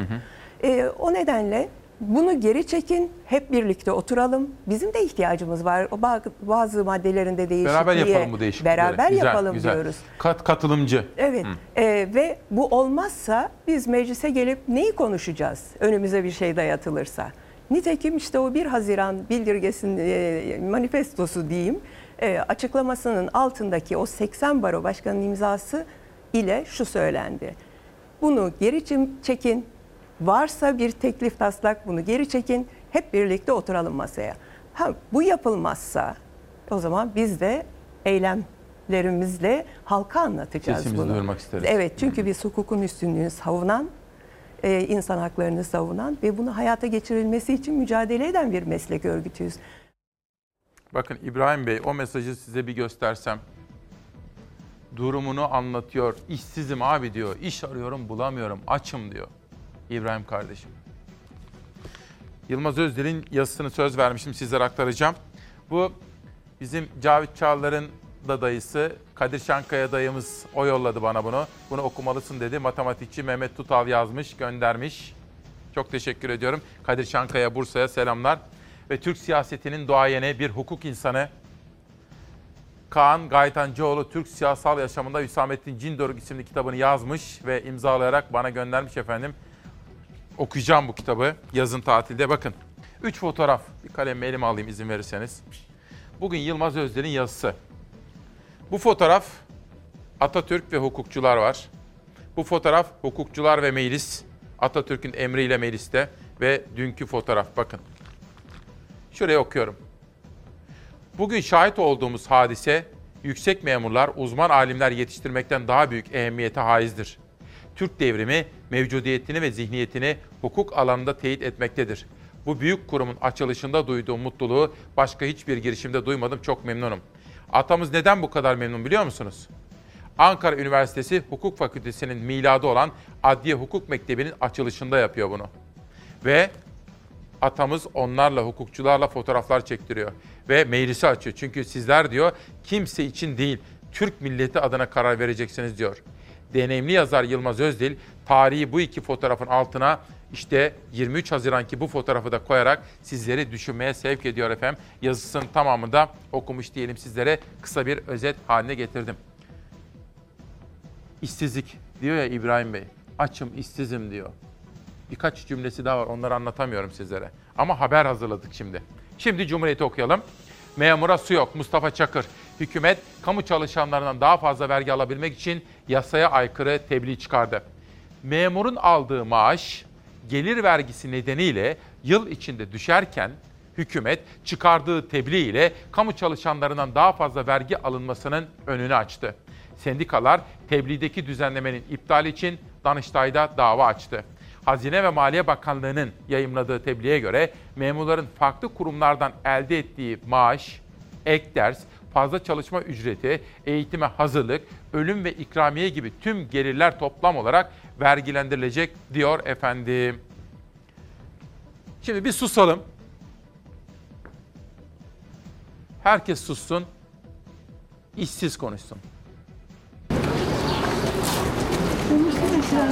491, 492, 493. Afyon'dan geldim. Sabah 4'te yola çıktık. 8.30-9 gibi falandı buraya geldiğimizde. Önümüzde 415 kişi vardı. Afyon'da yaşıyorsunuz, Ankara'da işe başvuruyorsunuz. Nerede doyarsan oralısın demişler. Doğduğu yeri ailesini iş için terk etmeye hazır işsiz bir genç üniversite mezunu 23 yaşındaki Bekir Köken Afyon'dan Ankara'ya bir umutla zabıta memuru olabilmek için geldi. Türkiye'nin her yerinden geldiler. Çankaya Belediyesi'nin zabıta alımına başvurmak için. Sakarya'dan geliyorum. Gece 2'de geldim buraya. Sabah 9'dan beri sıra bekliyorum. 30 yaşını doldurmamış olmak, KPSS'den en az 60 puan almak iş başvurusunun en önemli iki kriteri. İşte Çankaya Belediyesi bu özelliklere sahip tam 80 zabıta memurunu işe alacak. Ancak 80 kişilik kadro için ilk günden yüzlerce kişi gördüğünüz gibi sırada. Üniversite bitirdim. Hangi bölümleri okudunuz? Dış ticaretli tıbbi dokümasyon.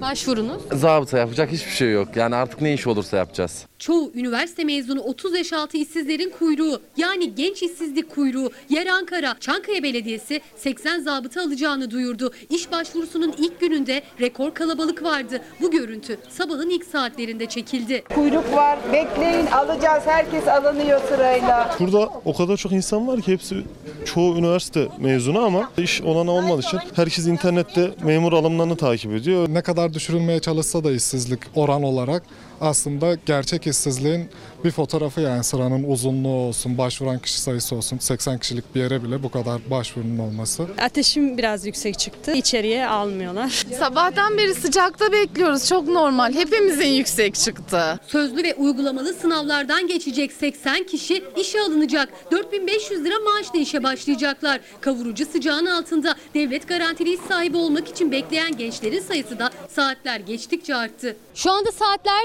biri gösteriyor. Yani daha günün ilk yarısındayız ve yüzlerce insan sırada. Şu anda 300 kişi bu kuyrukta. Hatta saatler ilerledikçe sayı o kadar artıyor ki gördüğünüz gibi ikinci sırada oluşturuldu. Gün boyu da bu şekilde başvurular devam edecek. 489, 490. Yeni ön lisans mezunu oldum. Büyük bir gelecek kaygısı içinde okudum zaten üniversiteyi. Şansınız? Bu kadar yoğunluğa bakılırsa çok düşük. Çankaya Belediyesi'nin 80 zabıta alım duyurusu için ilk gün binin üzerinde iş başvurusu yapıldı. Başvurular bir hafta sürecek. 80 kadro için başvuran sayısı da binlerle ifade edilecek. Ekonomi haberlerine devam edeceğim. Benim kıdem tazminatı konusunda sadece benim değil. İşte Fatih'in de, bütün Fox Haber'in, Doğan Şentürk'ün en çok üzerinde durduğumuz konulardan biri biliyorsunuz. Çünkü çalışanın yarınları için garantisi o. Kıdem tazminatı. Onu sizlere anlatacağım. Ama önce yoğun yağışlar, sel manzaraları, altyapı fakiri kentlerimiz izliyoruz. Anne gidiyor kadın gidiyor anne. Ay gitti gitti. Ay gitti.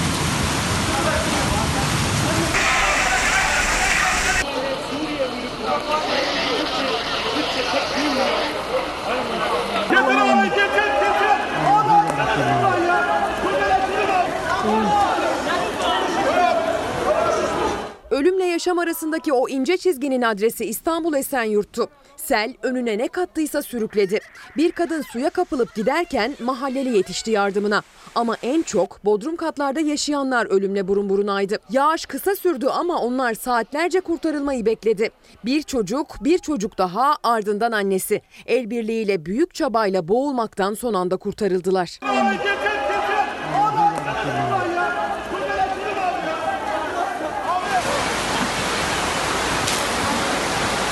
Evet görüyorsunuz arkadaşlar.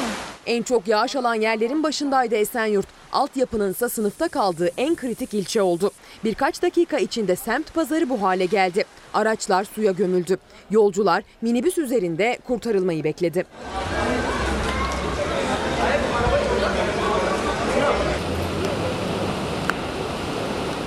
Taşan Kıraç Deresi ise Pınar Mahallesi'ni esir aldı. Her bir sokak suyu şiddetle akan birer dere gibiydi.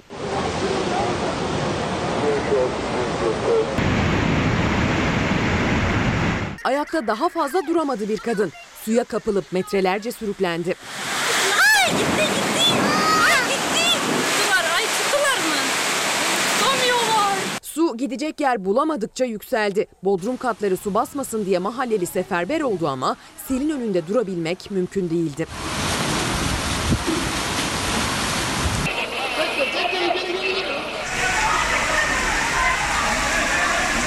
Elini bodrum kattaki evinin penceresinden can havliyle uzatan adama mahalleli hortum uzattı.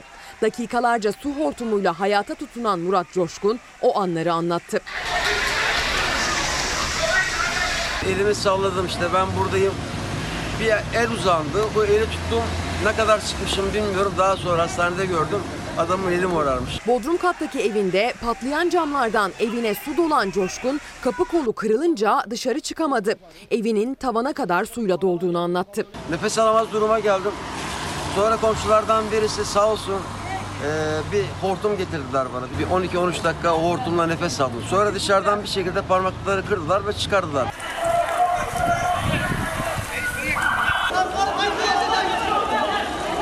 Bodrum katta mahsur kalanlar arasında çocuklar da vardı. Yardıma yüzerek gidenler oldu. Birbiri ardına çıkarıldı çocuklar. İlk müdahalede o anda yapıldı en küçüklerine. Çocuğu kurtaran mahalleli sırtına vurdu birkaç kez. İstanbul Valiliği kurtarılanların 2, 3 ve 5 yaşlarında 3 Suriyeli çocuk olduğunu açıkladı. 30 yaşlarındaki bir genç ise kurtarılamadı. Vali Ali Yerlikaya facianın yaşandığı o sokaktaydı.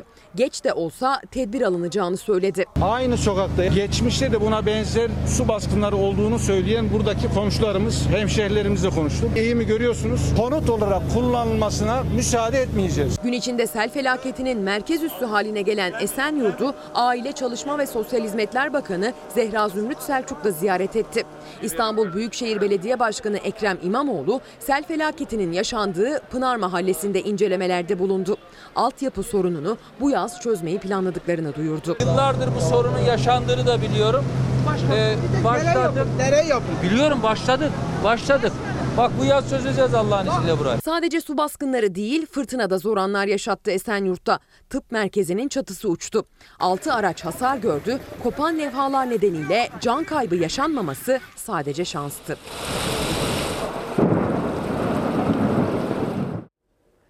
Ormanları böylesine yok etmeye devam edersek, kentleri beton cumhuriyetine dönüştürmeye devam edersek, hortumlar da devam edecek.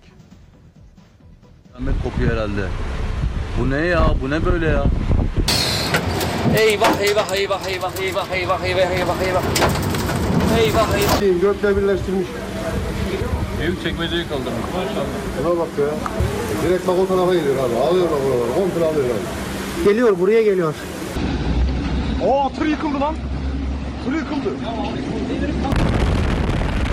İstanbulluların hiç de alışık olmadığı anlarda Çatalca'da denizde, Büyükçekmece'de gölde dev hortumlar büyük korku yaşattı. Tır devrildi, fabrika çatısı böyle uçtu.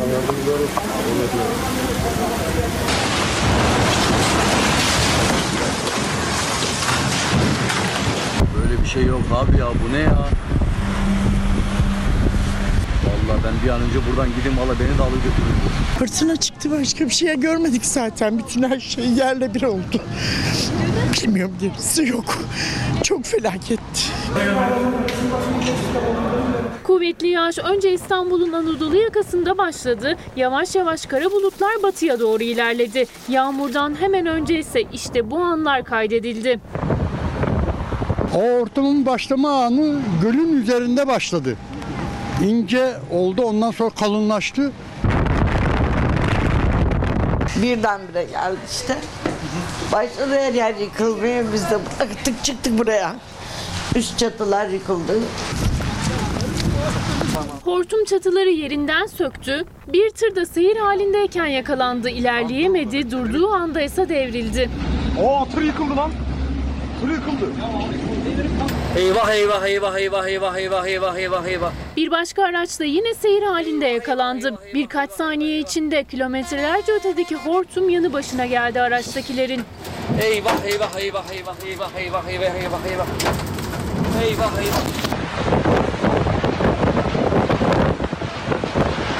Meteoroloji mühendisi Profesör Orhan Şen'e göre artık yağışlar eskisi gibi olmayacak. Aynı ısı farkı nedeniyle meydana gelen süper hücre etkisini göstermeye devam edecek. E, Yeryüzü sıcaktı. Bunun üzerine yukarı seviyelerde bir soğuk hava geldi. Soğuk hava ve sıcak hava yer değiştirmek istedi ve bu işte e, bu bulutları meydana getirdi. Bu tür olayları tekrar Türkiye görecektir. Bu sene o şeylere e, göreceğiz. Haziran'ın 23'üydü. Ama İstanbul kısa ama o kadar yoğun yağış aldı ki inanılmaz.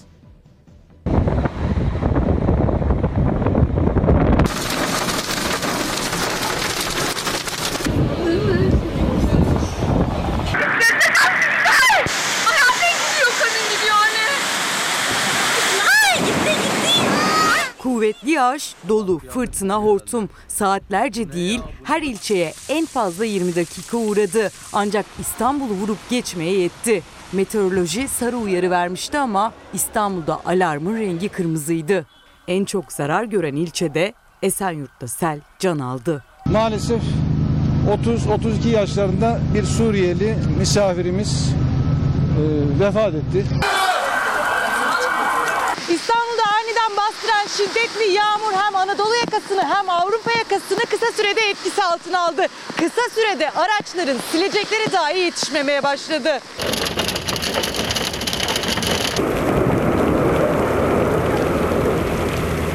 İnanılmaz bir dolu yağıyor ki zaten şu anda sesi de duyuyorsunuz işte camlara vuruyor o yağmur taneleri, dolu taneleri.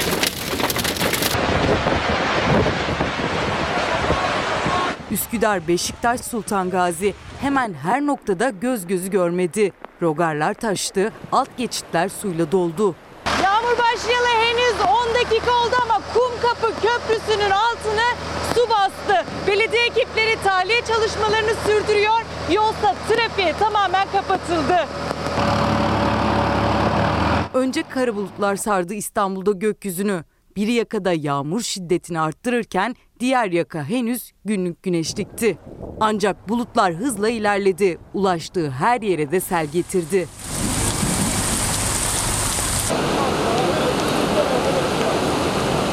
Araçlar yağmurun şiddetinden kaçabilmek için benzin istasyonlarına sığındı. Bulabildikleri aslında doludan korunabilecekleri yerlerde şu anda araçlarını bekletiyorlar. Kimi kapalı bir alan aradı, kimi de aracını doludan korumak için üstüne serecek bir karton ya da halı.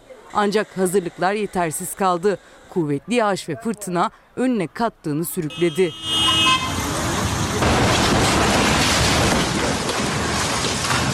Yağışın Beşiktaş'ta kuvvetini arttırdığı sırada A Haber muhabiri Melis Coşan da canlı yayındaydı.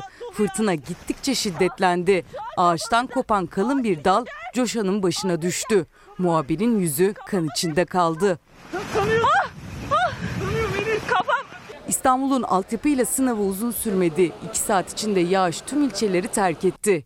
Geride ise büyük bir hasar ve ucuz atlatılan bu anlar kaldı. Bakın şunları düşünmeniz gerekir. 25 yıldır nasıl bir belediyecilik? Altyapıya neden önem verilmiyor? Sadece makyaj. Yağmur bulutları yukarıda. Fakat yağmıyor. Neden? Gökdelenler, dikey mimari. Büyük kentlerde toprak var mı? Bir toprak kokusu alabiliyor musunuz? Alamıyorsunuz. Neden? Rantlaşma, imarlaşma, betonlaşma. Peki rüzgar geliyor mu? Böyle sirkülasyon yapacak. Yapamaz ki. Nereden geçsin? Binalar, binalar, binalar. Yeşil kalmadı, yeşil. Ezgi Gözeger günün hava durumunu da haberleştirdi.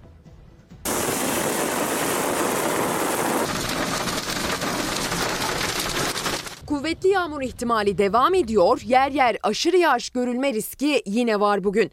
Güne göre daha kısa süreli ve daha az kuvvetli olması tahmin edilen yağışların bugün yine İstanbul'da dahil Marmara bölgesinin doğusuyla Batı ve Orta Karadeniz çevrelerinde görülmesi bekleniyor. Dün kuvvetli yağışın sel ve su baskınlarına neden olduğu Ege bölgesinde bugün yağış beklenmiyor. Ancak Marmara bölgesiyle Karadeniz'in orta ve batı kesimleri için öğle saatlerine kadar tedbiri elden bırakmamakta fayda var. Gün içinde Marmara bölgesi üzerindeki bulutlar yine yer yer yağış bırakacak. Yağışlı havanın gün ortasında kuvvetlenme ihtimali var. Trakya ile Marmara'nın doğu illerinde öğle saatlerine kadar tedbirli olunmalı.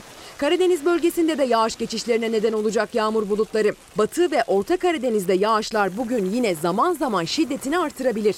Öğleden sonra ise yağış ihtimali düşüyor. Yağmur bulutları yerini parçalı ve az bulutlu bir gökyüzüne bırakıyor.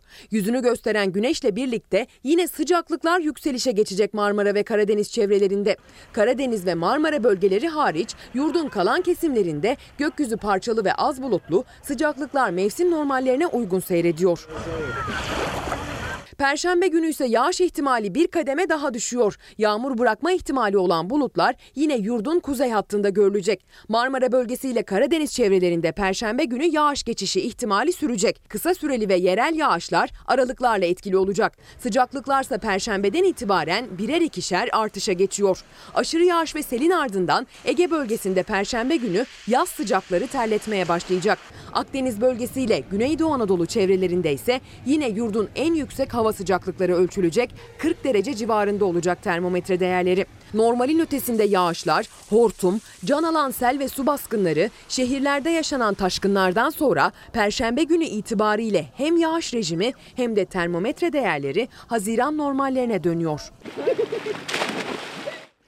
Sırada kıdem tazminatı var. Başka televizyonlarda, haberlerde göstermedikleri için bizim buradaki yük ve sorumluluğumuz daha fazla. Biz her sabah kıdem tazminatını dikkatle takip ediyoruz. Sadece sabah değil, akşamda dahil olmak üzere.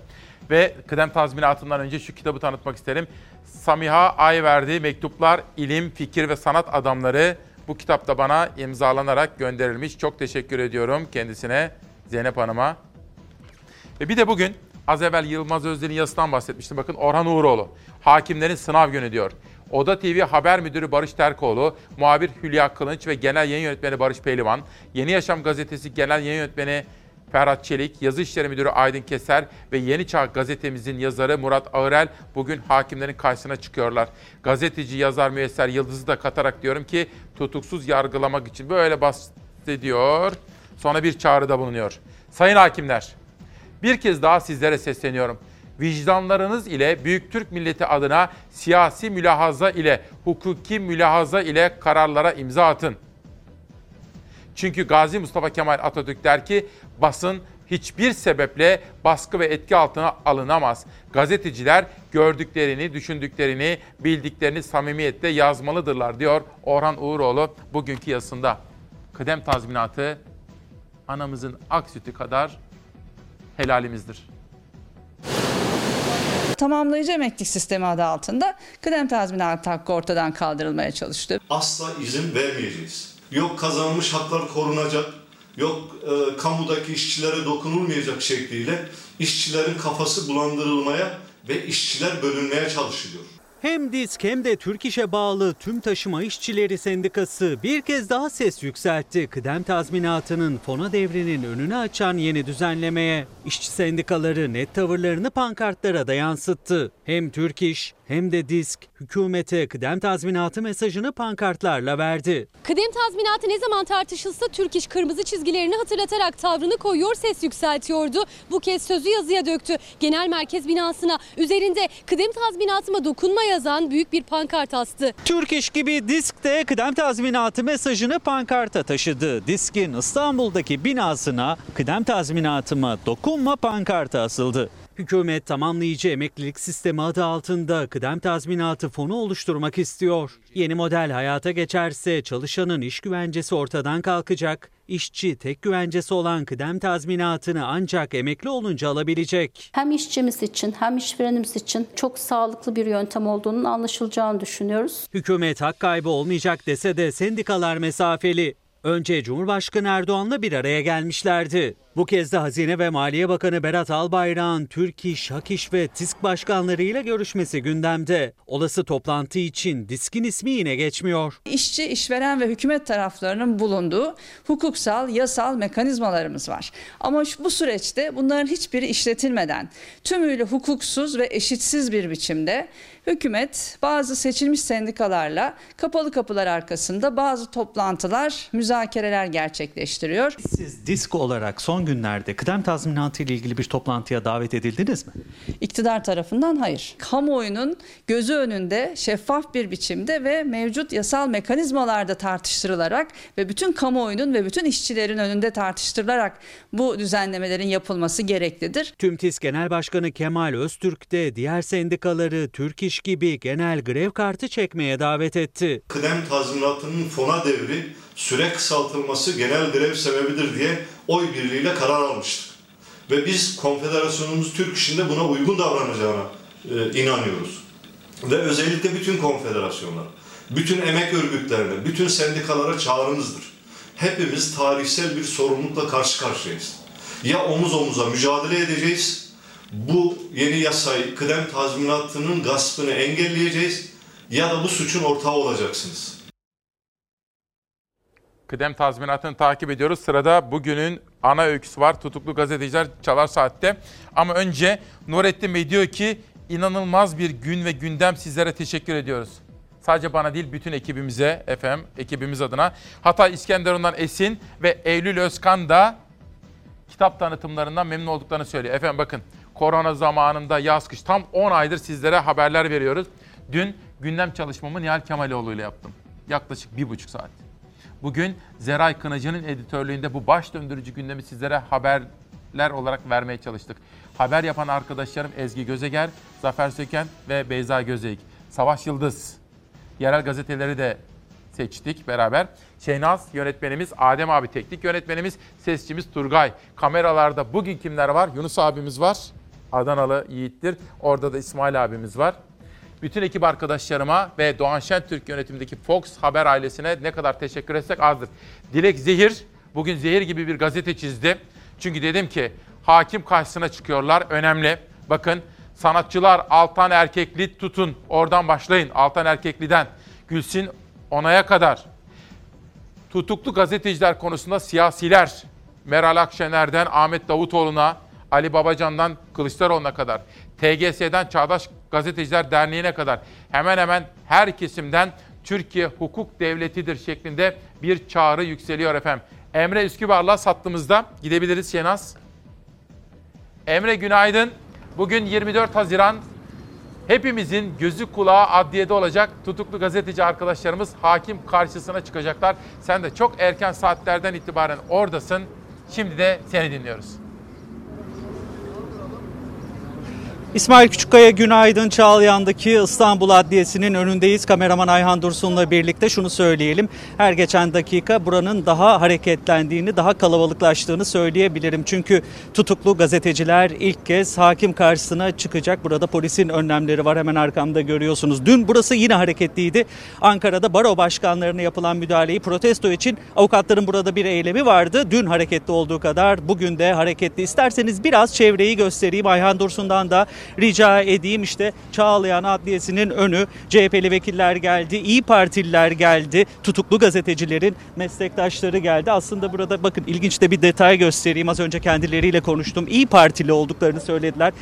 Biliyorsunuz koronavirüs tedbirleri kapsamında maske takıyoruz hepimiz. İşte partililer maskelerine bu şekilde çapraz bant asarak onlar da basın susturulamaz mesajı veriyor. İşte Murat Arel yalnız değildir mesajı veriyor. Barış Pehlivan, Barış Terkoğlu, Hülya Kılınç, Ferhat Çelik, Murat Arel, Aydın Keser Silivri cezaevinden buraya getirilecek. 10.30'da da duruşma başlayacak. İsmail Küçükkaya net olmamakla birlikte duruşmanın basına kapalı olma ihtimali var. 50 sayfalık bir iddianame var. 3 savcı tarafından hazırlandı bu iddianame ve MIT kanununa muhalefetten suçlanıyor. Gazeteciler 7 ile 18 yıl arasında da hapis cezası isteniyor. Tabii az önce burada sanık avukatları da vardı. Onlar da müvekkillerinin bir gün bile tutuklu kalmamaları gerektiğini söylediler. Tabii ne olacak? Bir tahliye mi çıkacak yoksa tutukluluk halleri devam mı edecek? Bunu da önümüzdeki dakikalarda göreceğiz. Tabii siyasi partilerin, meslek örgütlerinin e, duruşmaya ilgisi var. Kemal Kılıçdaroğlu'nun da bir açıklaması oldu. CHP'liler de buradaydı. Az önce birkaç vekil gördük. Kemal Kılıçdaroğlu da gözümüz kulağımız bugün Çağlayan'da olacak, bu duruşmada olacak çıkan o kararı biz de takip edeceğiz dediler. Tabi siyasiler kadar meslektaşları da burada daha önce işte görüyorsunuz çevrede hem siyasi partiler hem meslek örgütleri hem gazeteciler hem meslektaşlarımız buraya geldi ve Emre. onlar da merakla duruşmayı takip edecekler. Emre Bedri Baykan mıydı o? Maskesi de var ama bir Bedri Baykan mı gördün? Bir bakar mısın? Ev bir bir Evet hemen yanımda. Dilerseniz Evet, mikrofon uzatayım. Lütfen. Benim bir selamımı söyler misin? Efendim merhabalar. İsmail Küçükkaya yayınındayız. Selamı Ne var hissediyor? size Sayın Küçükkaya'nın. Neler Evet. söyleyeceksiniz siz de duruşmayı ne hissediyorsunuz? Yani e, öncelikle tabii e, burada gazeteci arkadaşlarımızın ifade özgürlüğü, bizim için e, verdikleri e, haber alma ve haber verme e, özgürlüğü, e, basının demokrasinin olmazsa olmaz karelerinden e, biri olduğunu biliyoruz özgür basının. Ve bu gencecik insanlar e, bize e, haber vermek için bu zorluklara katlanıyorlar. Bu ülkede konulan bütün engellere rağmen yoksa onlar da gayet rahat biz nereye tatile gidelim veya işte ne marka saat alalım bunların peşinde olabilirlerdi ama onlar e, Türkiye'yi korumak için, adaleti, hukuku korumak için, e, özgürlüğü korumak için, basını, özgür basını korumak için e, bir şekilde bütün yaşamlarını riske ettiklerini görüyoruz. Normalde bu saydığım değerler için insanın hayatını riske etmesi veya hayatını hapiste geçirmesi gerekmiyor. Yani e, demokratik anayasa anayasanın verdiği temel hak ve özgürlüklere saygılı e, bir ülkede bu yaşananlar e, üzücü ve şaşırtıcı. Onun için bir an önce bu yanlışın düzeltilmesi, bu hatadan dönülmesi için e, buradayız ve e, Barışları, Murat Arelleri her birini tekrar özgür olarak aramızda görevlerini yapar olarak görmek istiyoruz. Teşekkür ederiz Emre. yayınımıza katıldığınız için. İsmail Emre, Bedri Bey'e bu söyler şekilde sizi Kıymet, dinliyorum. Kıymetli annesine de selam söylesin bizden lütfen. İyi miymiş annesinin hatırını bir sorar mısın? Bedri Bey'e bir sorar mısın annesi nasıl? Kıymetli annenize bir selamı var. İyi mi acaba? İsmail Küçükkaya sorar. Ee, annem iyi muhakkak şu anda izliyordur zaten e, yayını her sabah e, yaptığı gibi. E, teşekkür ederim ilgisi de o da sevinmiştir şimdi. Biz de teşekkür ederiz. Çok sağ olun. İsmail Küçükkaya sayının her geçen dakika arttığını söyleyelim. Bakın Ayhan Dursun tekrar göstersin pankartlarla partililer, meslek örgütleri, milletvekilleri burada. Onlar da 10.30'da başlayacak. Duruşmayı takip edecekler. Tabii önemli çıkacak karar. Mevcut halleri devam mı edecek? Yoksa başka bir karar mı Peki, çıkacak? peki. Biz de bunu Fox Haber ekibi olarak takip edip izleyicilerimize de aktaracağız. Emre emeğiniz için sana ve kameraman arkadaşımıza, naklen yayındaki arkadaşlarımıza çok teşekkür ediyorum. Herhangi bir gelişme olursa bağlanabilirsin. Akşam zaten ana haberimizde izleyeceğiz. Yarın da Çalar Saat'te detayları aktaracağız. Çok teşekkür ediyorum. Evet. Peki 3 mesaj sonra size bir konuk geliyor efendim Demokrasi Meydanı'na. Armağan Çağlayan. Hani uzun yıllardır da tanıdığım da bir isim bakın. Kendi YouTube kanalında filan da aslında hani Cüneyt Özdemir gibi çok ilginç programlara imza atıyor. Dün de fazlaca paylaşım yapılan bir mesajı vardı. Sadece merak ettiğim için soruyorum. Ne oldu da fayton atlara eziyettir cümlesinden faytonları yasaklamak aptallıktır cümlesine geldik. Nasıl geldik diyor Armağan Çağlayan takipçilerinin düşünmesini, sorgulamasını istiyor. Avukat Berna Kurt bana bir mesaj atmış sosyal medyadan. İsmail Bey diyor, verimli delta ovalarından biri olan Bafra'da inşa edilecek yaş sebze ve meyve hali için tarım arazilerinin kamulaştırılması kararı alınmıştır. Alınan karar derhal iptal edilmeli. Daha iyi, modern ve güçlü bir tarım için bu mücadelede de çiftçilerimizin sesi olun diyor avukat Berna Kurt. Evet efendim 24 Haziran'da İsmail Küçükkaya Demokrasi Meydanı'nda bir eski başbakan var ve bir yeni genel başkan var Ahmet Davutoğlu. Efendim hoş geldiniz. Hoş bulduk. Hoş Nasılsınız? Bulduk. Teşekkür ederim. Siz de iyisiniz. Her Yeşil zaman gibi. Sağ olun efendim. Evet, yeşil yani kravatınız, Türk bayraklı rozetiniz çok şık olmuş. Gelecek Partisi'nin rengi olunca yeşil kravatlar biraz bizde yaygınlaştı. Nasıl gidiyor efendim parti? Çok iyi gidiyor. Gerçekten e, planladığımız gibi hatta planladığımız daha daha doğrusu başta planladığımıza uygun ama araya korona girdiği için planlarımızı biraz aşağı çekmiştik. Güzel bir haberle başlayayım. Geçen hafta iki ilçemizde Ardahan'da, Merkez İlçe ve Göle'de teşkilatlarım, şey, kongremizi yaptık. Bu şu demektir, birinci olağan kongre süreci başlatıldı. İşte teşkilatlanamazlar, kuramazlar derken teşkilatları kurduk. 56 ilde 250'yi aşkın ilçede teşkilatlandık. Ve şimdi Ardahan'dan, Işık Doğu'dan yükselir diyoruz. Yükselmeye başladı Işık.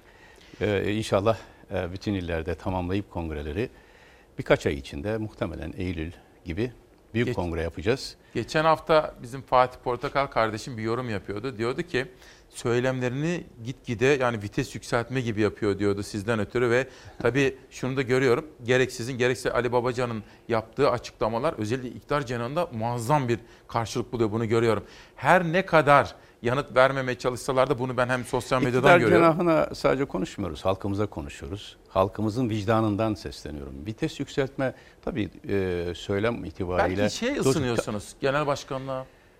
Ve o çoktan ısınmıştım. Öyle mi? Bu ilk genel başkanlığım değil. İki genel seçimi e, yapmış. Birinde de Türkiye'nin en büyük, e, Yani en onun çok oyunu almış. ya. En büyük oyunu İktidar almış. olmak kolay tabii, değil tabii. efendim. Şimdi gerçek siyaset şimdi başlıyor. Şimdi- o, şimdi haklısınız muhalefet- ama genel başkanlık gerçekten hani başbakanlık çok büyük bir makamdı ama genel başkanlık apayrı bir tecrübe ve genel başkan olabilirseniz başbakan olursunuz bir anlamda. E, o eski sistem itibariyle söylüyorum. Şimdi de genel başkan olursanız Türkiye yeni bir yere taşırız. Gerçek bir genel başkan. Ekibiyle birlikte ortak akıl çalıştıran, irade kullanan, gerektiğinde vites yükselten, gerektiğinde esnek olarak konuşabilen bir dil lazım Türkiye. Vites yükseltmek ülkenin gidişiyle de ilgili. Kötü şeyler oldukça, olumsuz şeyler oldukça sesinizin daha çok duyulabilmesi için daha çok seslenmeniz gerekiyor. Bir de kulaklar sağırsa, aradaki bütün o kanallara da bir takım ambargolar konmuşsa siz hariç kanal derken sadece televizyon kanallarını kastetmiyorum. İletişim, iletişim kanallarını kastediyorum. Birçok başka televizyonda benzer şekilde çaba göstermez. Ama bir şey söyleyeceğim kırıyorsunuz. Bak şimdi mesela Karar TV işte sosyal medya yani Tabii, iktidarın şunu görmesi lazım. Böyle istiyorsa yüzde yüzünü ele geçir. Artık bu, bu dünyanın konjonktüründe ses kısmak mümkün değil yani. Medyayı kapatsalar boşluğa e, halkımıza gider konuşuruz. Tabii. Halkımızla aramıza engel koysalar gerekirse boş duvarlara konuşuruz. Dilimizi sustursalar yüreğimizle konuşuruz. Ama yüreğimizi susturamazlar. Bir soru soracağım ama önce Sahra Hanım nasıl efendim iyiler mi? Çok iyi. Şu anda bir Türkiye nüfusunu bir artırmak için çaba sarf ediyor. Hastanede doğumda sabah erken o oraya gitti. Ben de hazırlanıp buraya geldim. Selamlar Buradan milletin, Ankara'ya olur mu efendim? Çok teşekkür ederim. Sağ olun. Ee, dün çok üzüldüğümüz bir olay oldu Sayın Genel Başkan. Bugün gazetelerde de var. Yani hiç gerek yok dedik. Sonuçta 81 baro var Türkiye'de ve baroların başkanları yürüyecekler. Hani sizler ta öteden beri bize şunu söylediniz. AK Parti kurduğunuz zamanda da Türkiye'yi normalleştirelim, demokratikleştirelim, işte reformlar yapalım, ifade özgürlüğü, her görüş kendisini özgürce ifade edebilsin dediler. Fakat ortaya çıkan manzara bugün tabii Cumhuriyet Gazetesi diren- direniş ve zafer manşetiyle çıkmış. Sözcüye geçelim. Her gazetede var. Mesela Karar Gazetesi'nde okuyacağım size. Direnerek Anıtkabir'e demiş. Mesela Karar Gazetesi de hiç gereksiz diyor. Ben de öyle düşünüyorum. Siz şu baro meselesini dün meydana gelen o görüntüleri bir yorumlar mısınız efendim? Bir kere her şeyden önce demokrasinin e, artık 60-70 yılını doldurduğu ve demokratik kültürün yerleşmesi gereken bir ülkede dün gördüklerimiz gerçekten bize hüzün ve utanç verdi. Farklı kanaatlere sahip olabilirsiniz. Farklı düşünceler hatta o kanaatlere çok şiddetle karşı çıkabilirsiniz. Bu sizin hakkınız. Ama kanaatlerin ifade edilmesine ve o kanaatleri ifade etmek üzere insanların toplantı ve gösteri yapmasını yasaklayamazsınız demokratik toplumlarda. Yaşanan çok acıdır. Biz 12 Eylül nesli e, gençliğimizde yaşadık 12 Eylül'ü. O günlerde bunlar belki anlaşılabilirdi. 28 Şubat'ta o yoğun günlerde dahi bazen de e, büyük kalabalıklarla kitlesel gösteriler yapılabildi. Burada da nihayet bunlar da büyük bir kitlesel şey değil. 81 e, baro başkanları Tabii. belli düzeyde hukuk Tabii. nedir bilen, anayasal haklarını da bilen, o anayasal haklar ihlal edildiğinde nasıl tepki verebileceğini vereceğini evet. bilen hukuk insanlar, insanlar bunlar. Sıradan makamı. insanlar değil ki. Bunları engelleyerek ne yapmış oldunuz? Türkiye'nin yurt dışındaki demokrasi karnesine bir zayıf not daha almasına sebebiyet verdiniz. Ne yapmış oldunuz? Savunma e, ki hukukun en önemli hakkı, savunma hakkını e, prangaya vurmak Karara isteyen bir geçin arkadaşlar. Evet. Bir karar okumak istiyorum çünkü Dolayısıyla, ben de ölçüyorum. Evet, Bakın efendim. 27 saatlik ayıp doğru. Ya hiç gerek yok hani böyle bir şeye. Doğru. Ve ne yapmış oldunuz? Halkın güvenini biraz daha sarstınız. Yani bu kabul edilebilir bir şey değil. Zaten insan hak özlüklerine aykırı da akla da aykırı. Yani makul, basiretli bir devlet yönetimi karşı çıkan kendisini protesto edenlere de, de en azından akılla basiretle davranır ve o protestoyu dinler, yaygınlaşmamasına sebebiyet hı vermek istiyorsa özgürce yapmalarını sağlar. Eğer hı hı. E, bu şeyin gündem olmasını istemiyor idiyseniz siz en başta bu böyle bir yasak koymasaydınız zaten normal protesto yapılmış, kanaatler beyan edilmiş ve bitmiş olacaktı. Peki Kabul efendim, etme mümkün değil. Şu işin özüne dö- yönelik de bir soru sormak istiyorum. Barolar diyorlar ki çoklu baro sistemi yanlıştır ve özellikle geçmişte FETÖ'nün projesidir diyorlardı. Ben sizin buraya geleceğiniz için bir çalıştım sizin demeçlerinize falan. Siz de karşısınız tabii, galiba tabii. öyle mi? Bu olaylar olunca bir arkadaşlarımız da bizim Adalet Politikaları Başkanımız var. Eski kendisi de baro başkanıdır. Kayseri Baro Başkanı e, Başkanımız Ali Aydın. E, hukukçu arkadaşlarla konuştuk. Dün onlar da gittiler e, alanda dayanışma göstermek istediler ama emniyet güçleri tarafından alana sokulmadılar. Orada açıklama yaptılar. Üç ilke benimsedik. Bir, Toplantı ve gösteri yapma, yürüyüşü yapma herkesin hakkıdır, engellenemez. Nokta. İki, çoklu baro sistemi yanlıştır, savunmayı zayıflatır, yerleşik gelenekleri yok eder ve dağınık bir savunma görüntüsü altında avukatların kendi iç dayanışmalarını da engeller. Onların mesela protokoldeki yeri de dahil olmak üzere avukatlar arasında mahalleler doğar. Şu ideolojiye görüş sahibi olan, e, yakın olanlar şu baroda, bu ideolojiye yakın olanlar şu baroda, şu siyasi görüşte olanlar şu baroda gibi hatta bazen etnik ve mezhebi avukatları bölmenin hiçbir anlaşılır tarafı yok. Ne elde edeceksiniz? Aksine hukuk camiası ne kadar iç içe geçerse, bir arada olursa o ülkede hukuk daha kolay teminat altına alınır. Hı hı. Dolayısıyla yine çok kesin bir hükümle çoklu baro sistemine karşıyız. Peki bitti. Üç, ki burada da bir şeye de dikkatini çekmek isterim. Ee, baroların bugünkü yapısını da barolarınla da istişare ederek bir gözden geçirmek lazım. Yani herkesle istişare ederek. Çünkü katılımcı değil aynen mi? Aynen HSK'daki bu blok listenin FETÖ gibi bir yapıyı getirip şey olması gibi e, Türkiye'nin başına musallat etmesi gibi hatırlarsanız 2010 referandumunda hı hı. bütün avukat şeyler e, e, hukuk mensupları oy kullanacaklardı hakimler savcılar ve bir HSK çıkacaktı. Fakat blok liste olarak girince işte, ve blok liste FETÖ kazanınca geldi. FETÖ dışında herkes sistem dışına itildi. Burada da bazen blok liste uygulaması seçimlerde bir baronun, bir ildeki bir baronun bir görüşe, bir başka ildeki baronun bir başka görüşe yakın olması gibi bir sonuç doğuruyor. Peki. Bizim buradaki tavsiyemiz şu, baro tek olmalı ama blok liste yerine çarşaf liste mi dersiniz, efendim kişilerin seçilmesi mi dersiniz, yani avukatların böylece çoğulcu bir baro, çoklu bir baro değil ama kendi içinde çoğulcu yapıya sahip bir baro teşkilatlanması hem avukatlarımız arasındaki iletişimi artıracaktır hem de Türkiye'nin hukuk sistemine büyük bir katkı sağlayacaktır. Peki. Bu üç prensiple özetleyebilirim Aslında bence gelecek, derece, gelecek partisi bence olarak. Bence son derece net efendim. Evet. Bir de Çalarsat gazetesi. Şimdi efendim biz bugün tutuklu gazeteciler konusu var. Sizden de siz bir genel başkansınız. Şimdi efendim sizinle bir diyalogumuz var geçmişte. Siz başbakandınız. Ben gazetenin yöneticisiydim. Siz bana bir yazarla ilgili demiştiniz ki İsmail Bey demiştiniz. Sizin bu yazarınızla ilgili şikayetlerim var. Saygı duyuyorum. Tamam demokrasiye saygı ama yanlış yapıyor ve adeta takıntılı demiştiniz. Ben de size demiştim ki filan filan filan siz saygı duyuyorum demiştiniz, tekrar etmiştiniz ve bana bir takım açıklamalarda da yollamıştınız. Ben de konuşmuştum. Yani bu iş böyle yapılır Tabii, aslında. tabii, Medeni tabii, bir tabii. şekilde yapılır. Yani görüşüne katılmayabilirsiniz. Eleştirilen kişinin kendisini savunma hakkı vardır. Ben o zaman size onu yapmıştım. Söz hakkınız kanaatim vardı. şu çünkü şurada şurada bir de bazen gerçekten gazetecilerin bütün bilgilere vakıf olması mümkün değil. Tabii. Bizim görevimiz yönetenlerin görevi o bilgileri bak şurada bir yanlış yorum var. Esas işin aslı bilgisi gerçeği şudur diye bilgiyi vermek ama yoruma karışmamak. Yorum gazetecinin hakkıdır. İşte bu bilgilendirme. Ben bunu hiç unutmuyorum. Sizinle aramızda bir diyalogtu. Efendim bugün şu konuda da yorum istiyorum. Barış Pehlivan, Barış Terkoğlu, her ikisi de Oda TV yöneticileri. Hülya Kılınç da Oda TV muhabiri. Murat Ağırel, Yeni Çağ Gazetesi yazarı. Aydın Keser ve Ferhat Çelik. Efendim bugün onlar hakim karşısına çıkacaklar. Ve sorum şu. Tutuklu gazeteciler sorusu. Bir kere ben tutuklu e, yani yargılama esnasında tutuklu olmayı hep eskiden beri karşıyım. Gazeteciler için çok daha fazla karşıyım. Çünkü e, tutuklu yargılama açık bir hak ihlaline yol açabilir. Çok gerekli olmadıkça tutuklu yargılamamak lazım. Gazeteciler ise zaten kamuoyunun önündeki kişiler. Yani onların bir anda e, kaybolması, yok olması, bilmem bir delili karartması kolay şeyler değil. Eğer bir suçlama varsa tutuksuz yargılanmalılar. Suçlama olmalı mı? Bence e, hakaret, insan onuru zedeleyecek şekilde karşı tarafa saldırı ve çok ana objektif kriterler haline konmuş ülkenin devlet sırları dediğimiz ama bunu da kategorisini doğru belirlemek Evrensel lazım. kriterler var, Evrensel değil mi efendim? kriterlere saygı göster, e, e, ren gazetecilerin tutuklanmasını kabul etmek, bunu mazur göstermek, makul göstermek mümkün değil. Hele hele şu gazeteci tutuklu kalsın da şu gazetecilere bırakılsın derseniz, dün Sayın e, Bahçeli'nin Sayın Mümtezer Türköne ile ilgili hani açıklaması Evet, oldu evet. serbest. Yeniden yargılansın yeniden- dedi. Tamam. Yok ben Mümtezer Bey'i tanırım. FETÖ, onların gazetesinde yazmış olabilir ama FETÖ çetesinin bir nihayetinde bir şey olduğunu düşünmem ben de.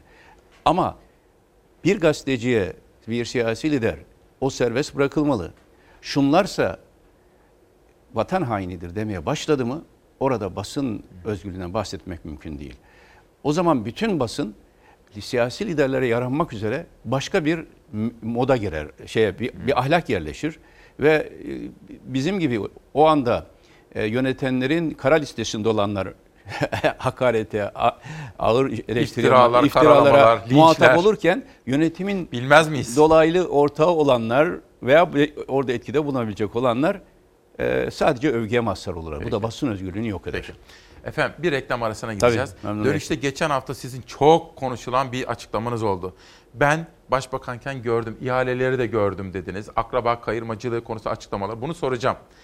İşsizliği soracağım, ekonomiyi, hayat pahalılığını soracağım. Bir de Gelecek Partisi ile ilgili bir iki sorum daha var efendim. Tabii memnuniyetle. Sevgili Türkiye'm İsmail Küçükkaya ile Demokrasi Meydanı reklamlardan sonra devam edecek. Saat 10.45'e kadar haber yolculuğumuz sürecek. Bir kere daha günaydın, bir kere daha hoş geldiniz. 24 Haziran 2020 Çarşamba sabahında İsmail Küçükkaya ile Demokrasi Meydanı'nda bir eski başbakan ve bir Gelecek Partisi lideri yani bir partinin genel başkanı Sayın Ahmet Davutoğlu var. Efendim o kadar çok soru var ki. Buyursunlar. Ekonomiyi çok soruyorlar onu söyleyeyim. Kıdem tazminatını çok soruyorlar. Selahattin Demirtaş soruları geliyor. Onu aktaracağım. Bir de sizden gelen kitap imzalı çok teşekkür ederim. Onu biraz sonraya bıraktım. Savaş Yıldız yönetmen koltuğunda şimdi bir görsel gelecek ve Ahmet Davutoğlu'na ilk sorumuz şu. Kılıçdaroğlu'ndan Demirtaş açıklaması. Bir insanı haksız huk- hukuksuz yere hapse atarsanız tahliye kararlarını uygulamamak için 50 dereden su getirip tekrar hapse atarsanız toplumun vicdanı kanar. Yazıktır, günahtır. Adalete, insanlığa bu kadar zulmetmeyin. Bir kişi hapis yattıysa yattı, cezasını çektiyse çekti. Tahliye kararı alındıysa uygulayacaksınız. Hangi gerekçeyle uygulamıyorsunuz diyor. Bir kısa haberimiz var efendim. Onu izleyip daha sonra sizin yorumunuzu alacağız. Hazır mıyız? İzleyelim. Hiç sakınmadan büyük bir pervasızlıkla Selahattin Demirtaş'ı içeride tutmaya devam ediyor. HDP eski eş genel başkanı tutuklu Selahattin Demirtaş hakkında Anayasa Mahkemesi'nin hak ihlali kararı vermesi hem HDP grubunda gündemdi hem CHP grubunda. Kılıçdaroğlu da tahliye edin dedi. Tahliye kararı aldıysa uygulayacaksınız. Avrupa İnsan Hakları Mahkemesi kararlarını da uygulamam diyor. Bu dikta yönetiminin Türkiye'deki yansımalarıdır. 3,5 yıldır cezaevinde Selahattin Demirtaş bugüne kadar 4 kez tahliyesinin yolu açıldı. Ancak hiçbirinde cezaevinden çıkamadı. Avrupa İnsan Hakları Mahkemesi karar veriyor. Onu boşa çıkarmak için yeni bir operasyon yapıyorlar. Bir mahkeme tahliye kararı veriyor, başka bir mahkeme daha o kararın mürekkebi kurumadan yeni bir tutuklama kararı veriyor. Bu işin takipçisiyiz, takipçisi olacağız. Bunları bırakamayız. Eğer biz bırakırsak ebedi alemde şehitlerimiz bize bunun hesabını sorar. 2019 yılında Cumhurbaşkanı Erdoğan Demirtaş hakkında yeniden tutuklama kararı verildikten sonra kurmuştu bu cümleleri. Son karar Anayasa Mahkemesi'nden çıktı. Yüksek Mahkeme Selahattin Demirtaş'ın tutukluluk süresinin azami süreyi aştığını, tutukluluk incelemesinin yapılmamasını, tutuk devam kararlarının gerekçeli olmadığını tespit ederek hak ihlali kararı verdi. Bu karar sonrası avukatları da Demirtaş'ın tahliyesi için yeni başvuru yaptı. Düşüncelerini beğenirsiniz beğenmezsiniz o ayrı bir şey. Ama bir insanı haksız hukuksuz yere içeriye atarsanız tahliye kararlarını uygulamamak için 50 dereden su getirip tekrar hapse atarsanız toplumun vicdanı kanar. Bir milyon dereden su getiriyor. Nasıl olur da Demirtaş'ı içeride tutar? İşte böyle bir yargıyla karşı karşıyayız. CHP lideri Kılıçdaroğlu da HDP eş genel başkanı Mithat Sancar da Anayasa Mahkemesi kararının uygulanmasını, Demirtaş'ın tahliye edilmesi gerektiğini söyledi. Gözler yerel mahkemede. Bu konuyu nasıl yorumlarsınız efendim? Çok açık. Türkiye'de gerçekten eskiden beri yeni bir olgu değil ama son dönemde daha da artan bir olgu ve artık e, kanayan, her an kanayan bir e, yara veya kangren olmuş bir konu hu- hukuk meselesidir. Yani eğer hukuk bütün dış baskılardan ve kendi içinden muhtemel örgütlenmelerle gelen baskılardan yani FETÖ benzeri arındırılamazsa Türkiye'de kimse kendini emniyette hissedemez. Şimdi e, bir yürütme erkinin başındaki kim olursa olsun hukuka talimat vermeye başladı mı hukukun bağımsızlığı söz konusu olmaz. Hele hele o hakimlerin, savcıların atamaları, yükseltilmeleri o yürütme erkin eline toplanmışsa. Burada Anayasa Mahkemesi bir karar veriyor. Ve gerçekten de biz hukukçu değiliz ama e, Anayasa Mahkemesi'nin verdiği karar bir anlamda bütün bu süreçleri göz önüne alarak Yüksek Mahkemenin verdiği bir karar. Dolayısıyla bu kararı tekrar tekrar tartışıp ve kendisini mahkeme yerine koyarak kim olursa olsun bu, kim olursa olsun e, muhatabı mutlaka hapse kal, hapiste kalmalı, bırakılmamalı gibi bir uslup benimsenirse yarın aynı tutum bunu söyleyenler için de geçerli hale gelir. Hepimiz için geçerli hale gelebilir. Hukuk bütün vatandaşların nihai teminatıdır. Hukuki süreçlere saygıyı yok ettiğiniz zaman ki yok ediliyor. Gerçekten tahliye kararı alınıyor. Başka bir suçtan tekrar içeri alınıyor. O suç var idiyse daha önce niye bu devreye sokulmadı? Daha önce niye soruşturması yapılmadı? Bütün bunlar bize Türkiye'de hukuk konusuna ciddi bir neşter atılması gerektiğini ortaya koyuyor ve hukukun bütün baskılardan arındırılması lazım. Bu bugün Demirtaş için olur, yarın başka bir siyasi veya başka bir e, grup düşünce gazeteciler. gazeteciler için yani biraz önce zikrettiğimiz Osman gibi Kavala mesela. biraz önce zikrettiğimiz gibi şu makbul gazetecidir. Hüküm yemiş olsa bile tekrar yargılanmalı. Şu da makbul gazeteci değildir. Hüküm e, te- serbest bırakılsa bile hapiste kalmalı. Şu makbul siyasetçi, bu makbul siyasetçi değil gibi bir ayrıma girdiniz mi toplumu bölersiniz. Buna karşı çok net bir tutum içinde olmak lazım. Hele hele çok gerçekten bir insan olarak, bir baba bir eş olarak beni en fazla yaralanan hususlardan birisi Sayın Demirtaş'ın eşi Başak Hanım'a yönelik. Yani sadece bir kişi hapse atmakla yetinmiyorsunuz. Bir de onun ailesine dönük olarak Türkiye'de, Türk toplumunda herkesin hemen hemen kutsal saydığı kadın onuru ve aile hukukuna açık saldırı Allah'tan mahiyetinde. efendim orada gerek Adalet Bakanı Gül, gerek Naci Bostancı, CHP, partiniz, Ali Babacan herkes ses- çıkarttı. Tabii. Çok önemliydi o. Bir gözlemim var Sayın Davutoğlu. Biz her sabah Biz, yerel gazetede... Sayın e, e, Başak Demirtaş'ı da aradım eşimle birlikte. Aradınız mı? Tabii. Yani çünkü burada mesele ihtilaf konusu değil. Kadın onuru saygındır. Kim ona el uzatırsa, kim ona dil uzatırsa biz topluca tepki vermeliyiz. İşte Yoşut Top diye bir şey türedi e, sosyal medyada Kaldırdılar. nihayet kaldırdılar. Çünkü ahlak ahlak empoze edenler veya ahlak teklif edenlerin kendilerinin ahlaki ilkelere uyması lazım. Bir gözlemim var Sayın Davutoğlu. Biz her sabah yerel gazeteleri aktarıyoruz. İşte mesela Diyarbakır, Batman, pek çok doğu illerinde her gün bir haber görüyorum sizin partinizle ilgili. İşte şurada teşkilatlandık ve orada gördüğüm isimler benim aslında muhabirlikten beri tanıdığım isimler çoğu Tabii. kere. Mesela AK Parti'nin o ilk döneminde de bu Kürt dosyası diyeyim ben bu mesele. Buraya da çok hakim isimler. Burada özel bir stratejiniz mi var? Yani onu Ee, özel stratejinin esası şudur. Eşit vatandaşlık hukuku ve samimi bir tavır. Gerçekten şu anda bizim Doğu ve Güneydoğu teşkilatlamamız bitmiştir. Yani tamamlandı. hızlı gidiyorsunuz, Tabii tabii tabii. görüyorum. Bir tek Siirt ve Iğdır kaldı. Onlar da adaylarımız belli. Yakın zamanda onları da atacağız. çok süratle teşkilatlanıyoruz. Çünkü Doğu ve Güneydoğu halkı bir taraftan terörle mücadele ederken diğer taraftan bizim, benim şahsen ve arkadaşlarımın onların hukukunu nasıl gözettiği, onlara nasıl saygı duyduğu ve her hafta terörle mücadele sürerken hafta sonu mutlaka doğuda bir ilde, ilçede geçirdiğimi bilirler. Bizim burada net ayrımımız terörle mücadeleyi yaparız.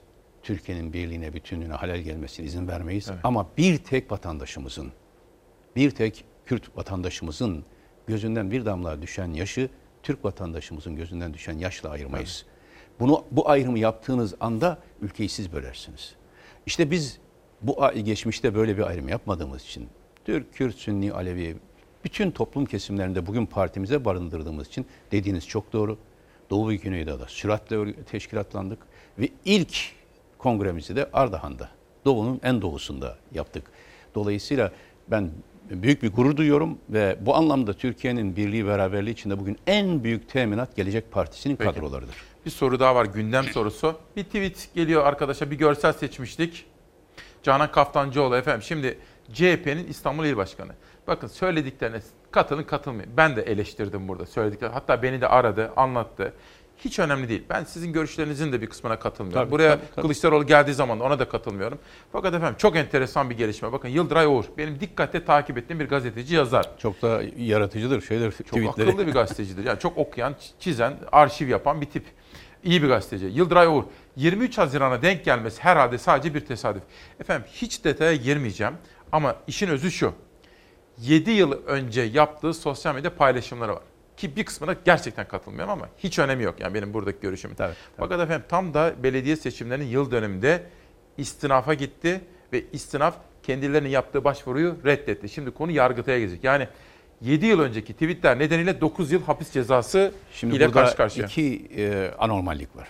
Bir kere düşüncenin en aykırısı bile olsa dediğim gibi başka bir vatandaşın hukukunu açıktan ihlal etmiyorsa, hakaret etmiyorsa vesaire dile getirilebilmeli. Ona karşı düşüncelerle çıkılmalı.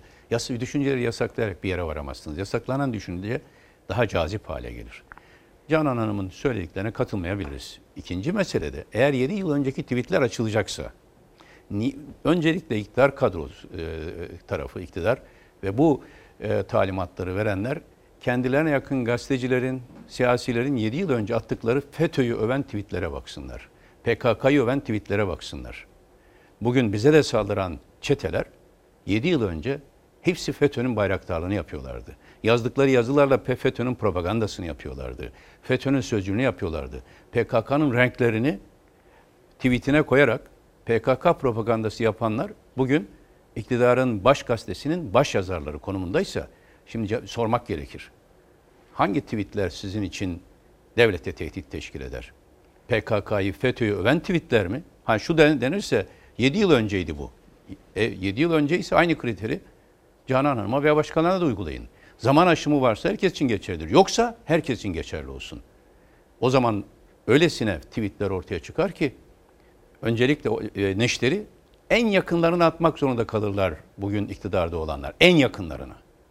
En yakınlarına neşter atmak zorunda Peki, kalırlar. peki. Terör örgütlerini övmek dolayısıyla. Çok enteresan ve önemli bir açıklama yapıyorsunuz. Gazeteleri beraber okuyalım Tabii mı 23 Haziran da tesadüf değil herhalde. Yıldıray Bey ironi yapmış ama. evet tabii. Bence de enteresan bir karşılaşma olmuş. Evet gazeteler gelsin. Ahmet Davutoğlu'na gazete manşetleri sormak istiyorum.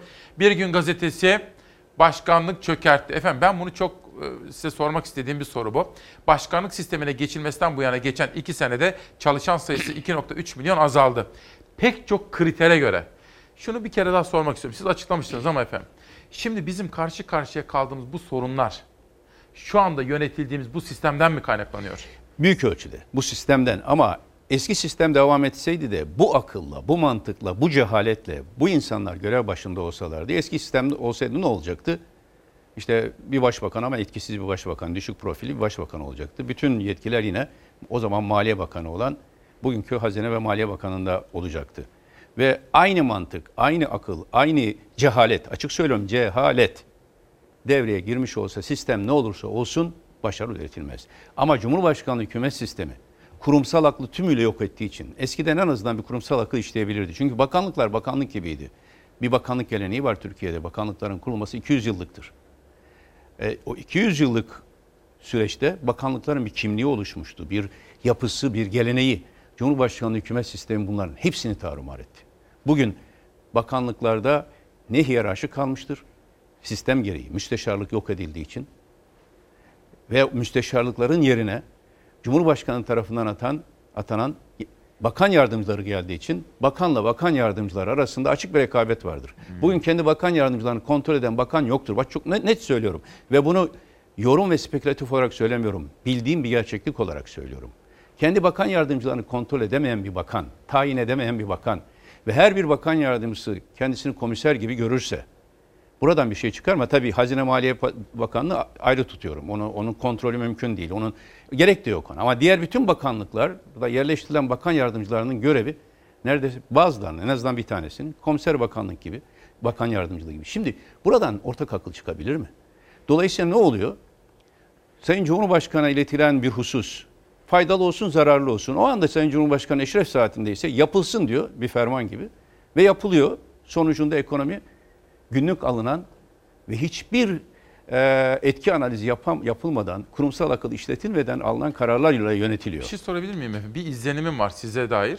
Siz şimdi bu eleştirilerinizde hem sisteme bakıyorsunuz bir de özellikle Berat Albayrak, Hazine ve Maliye Bakanı Sayın Albayrak üzerinde bir yoğunlaştırıyorsunuz eleştirilerinizi.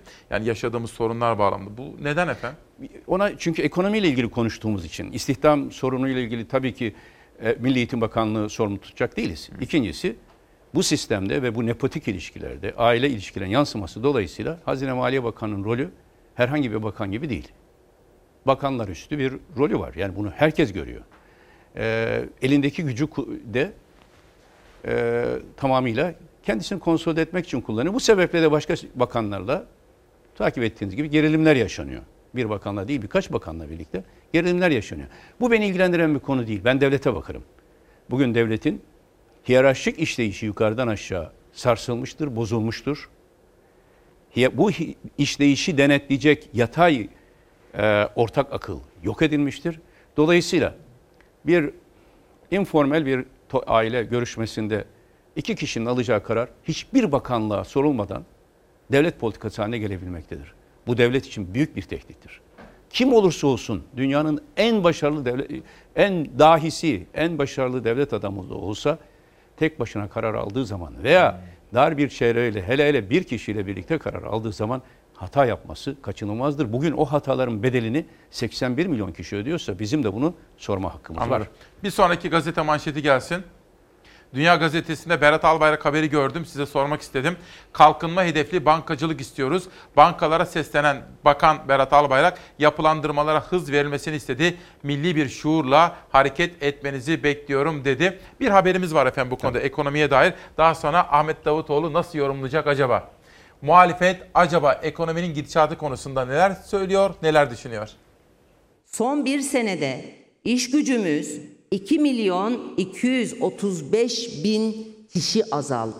Yeni istihdam paketi önümüzdeki dönemde ekonomideki iyileşme sürecini desteklemeye devam edecek. Damat Bakan bana bu ay şu kadar enflasyon, bu kadar işsizlik lazım diyor. TÜİK siparişi adrese teslim ediyor. Hazine ve Maliye Bakanı Berat Albayrak Bankalar Birliği Genel Kurulu'nda ekonomiye dair imser cümleler kurarken muhalefet liderleri hem bakana hem cumhurbaşkanına yüklendi. Türkiye'yi dünyanın en büyük 10 ekonomisi arasına sokma hedefimize hiç olmadığımız kadar yakınız. Ağam bizle eğleni. Türkiye 2020'de yüzde yüz büyüse dahi ilk 10 ekonomi arasına giremiyor. Bırakın ilk onu ilk 20'de kalamama riskimiz var. Normalleşme dönemine en hazır, ekonomik açıdan en az etkilenmiş şekilde giren ülkelerden bir tanesi olduk. 1 milyon 813 bin 804 esnaf ve sanatkar var Türkiye'de. Bari bu elektrik, gaz, su faturalarının gecikme faizlerini bari devlet ödesin.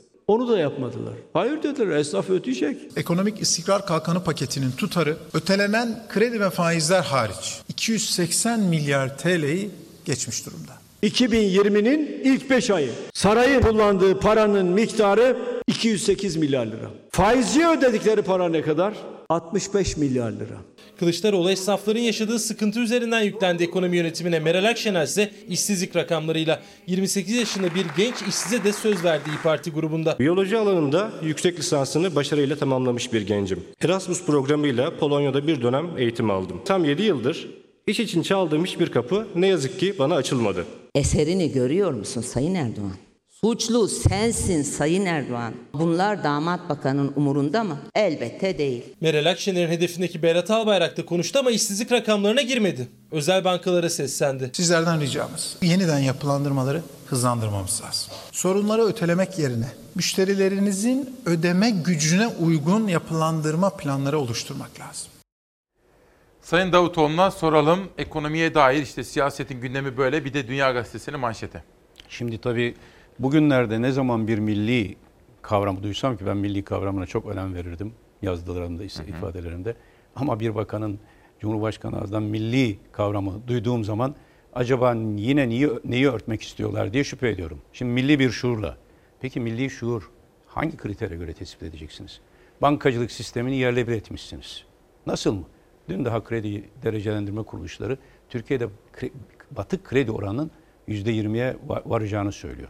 Bu bankacılık sistemin alarm sinyalleri. Faizciliğe karşıyız demişsiniz.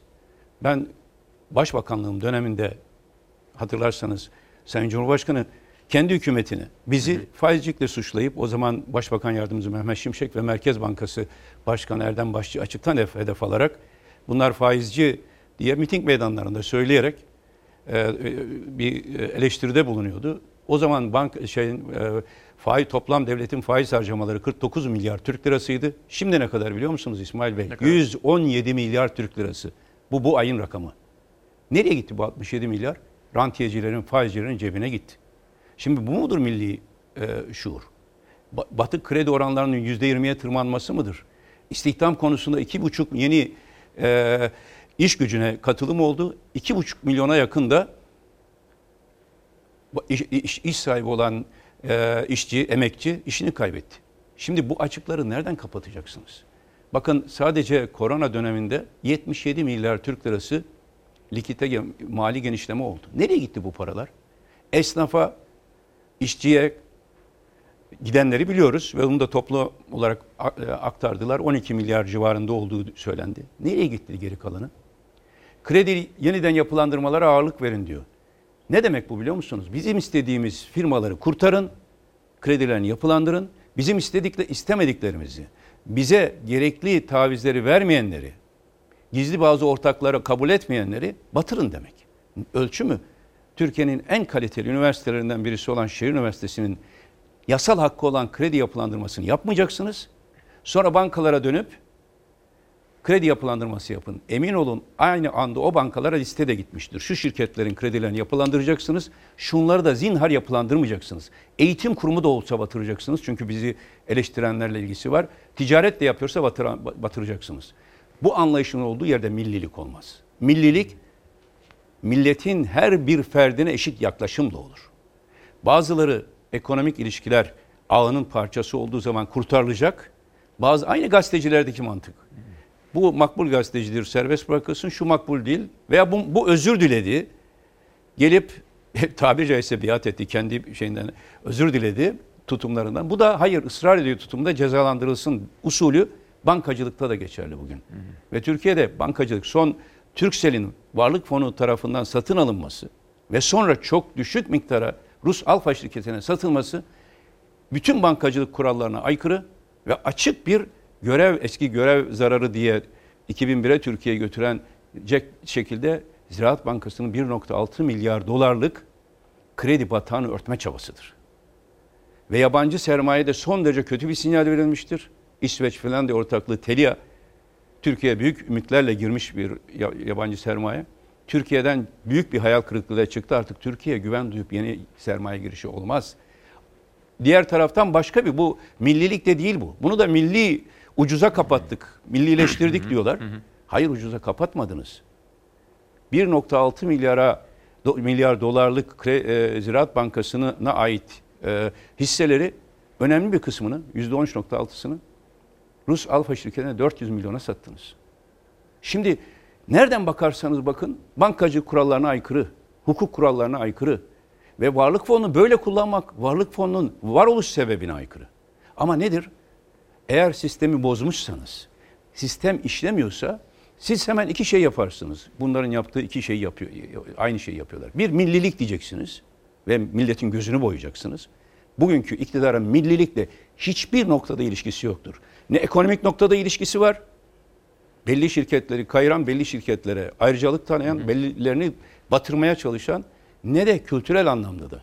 Milli midir Allah aşkına 28 Şubat dönemlerinde gördüğümüz tablolarla suç unsuru olarak Kur'an tefsirlerini, hadislerini dizeceksiniz ve bunu basına vereceksiniz. Her evde olan tefsir, hadis... Ben bilmiyorum bu nedir? Evet, geçen, Ne o? geçen hafta bir polis baskınında e, yakalananların suç unsurları teşhir edildi. Aynen olur ya silahlar konur, efendim suç unsuru veya uyuşturucu yakalanmışsa uyuşturucu malzemeleri konur.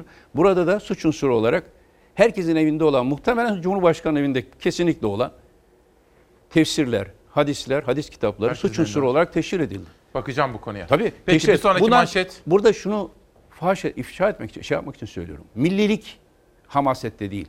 Bunların millilik anlayışı işte buralara kadar düştü. Peki. Şimdi bunu en sona saklayacağım arkadaşlar. Bunu daha sonra soralım. Bir sonraki gazete gelsin. Heh. Şimdi efendim biraz önce sordum ya bakın bu Karar Gazetesi işte Kılıçdaroğlu, Akşener, Mithat Sancar, Karamollaoğlu, Davutoğlu, Babacan. Şimdi ekonomi. Yani şöyle sormak istiyorum. Şimdi siz tabii ekonomiye odaklanıyorsunuz. Şu anda Türkiye'nin bir numaralı sorunu nedir efendim? En önemli mesele. Ee, hukuk meselesidir. Hukuk mudur? Hukuk, hak ve özgürlükler. İki- Çünkü hukuk olmadan ekonomi düzeltilemez. İkincisi de şeffaflıktır. Yine şeffaflık bir e, ahlaki ilke ve uygulanabilir bir hukuki ilke olmadan ekonomideki örtülü ilişkilerin, ekonomide yolsuzluk kanallarının kapatılması mümkün değil. Üçüncüsü de rasyonel, akli, e, bilime dayalı, bilgiye dayalı bir yönetim anlayışı. Bu ve tabii bununla birlikte bütün bunları kuşatan bir demokrasi anlayışı. Bu üçü devreye girdiğinde Türkiye'nin milli, ulusal ortamı, havası, atmosferi değişir ve Türkiye'nin e, yer altında kalmış olan o e, şeyleri, enerjisi yer üstüne çıkar. Peki. Sayın Davutoğlu'nun tweetleri vardı arkadaşlar. Ekonomiye biraz yeniden dönmek istiyorum. Şimdi dersime çalışırken baktım sizin İyi bu- çalışırsın dersin. Evet ama önemli. Şimdi bakın ve iyi videolar koymuşsunuz efendim ben size söyleyeyim. Daha borçlu bir ülkeyi, daha düşük bir büyümeyi, daha fazla işsizliği, daha sağlıksız bir finans sistemini mi layık görüyorsunuz bu millete? Çin modeli mi sizin milli ekonomiden anladığınız? Mao'cu ortaklarınızdan mı alıyorsunuz bu fikirleri? Bu mu sizin milliliğiniz? Evet. Çin modelinin burada teknik bir karşılığı var. Nedir? Bilen bilir.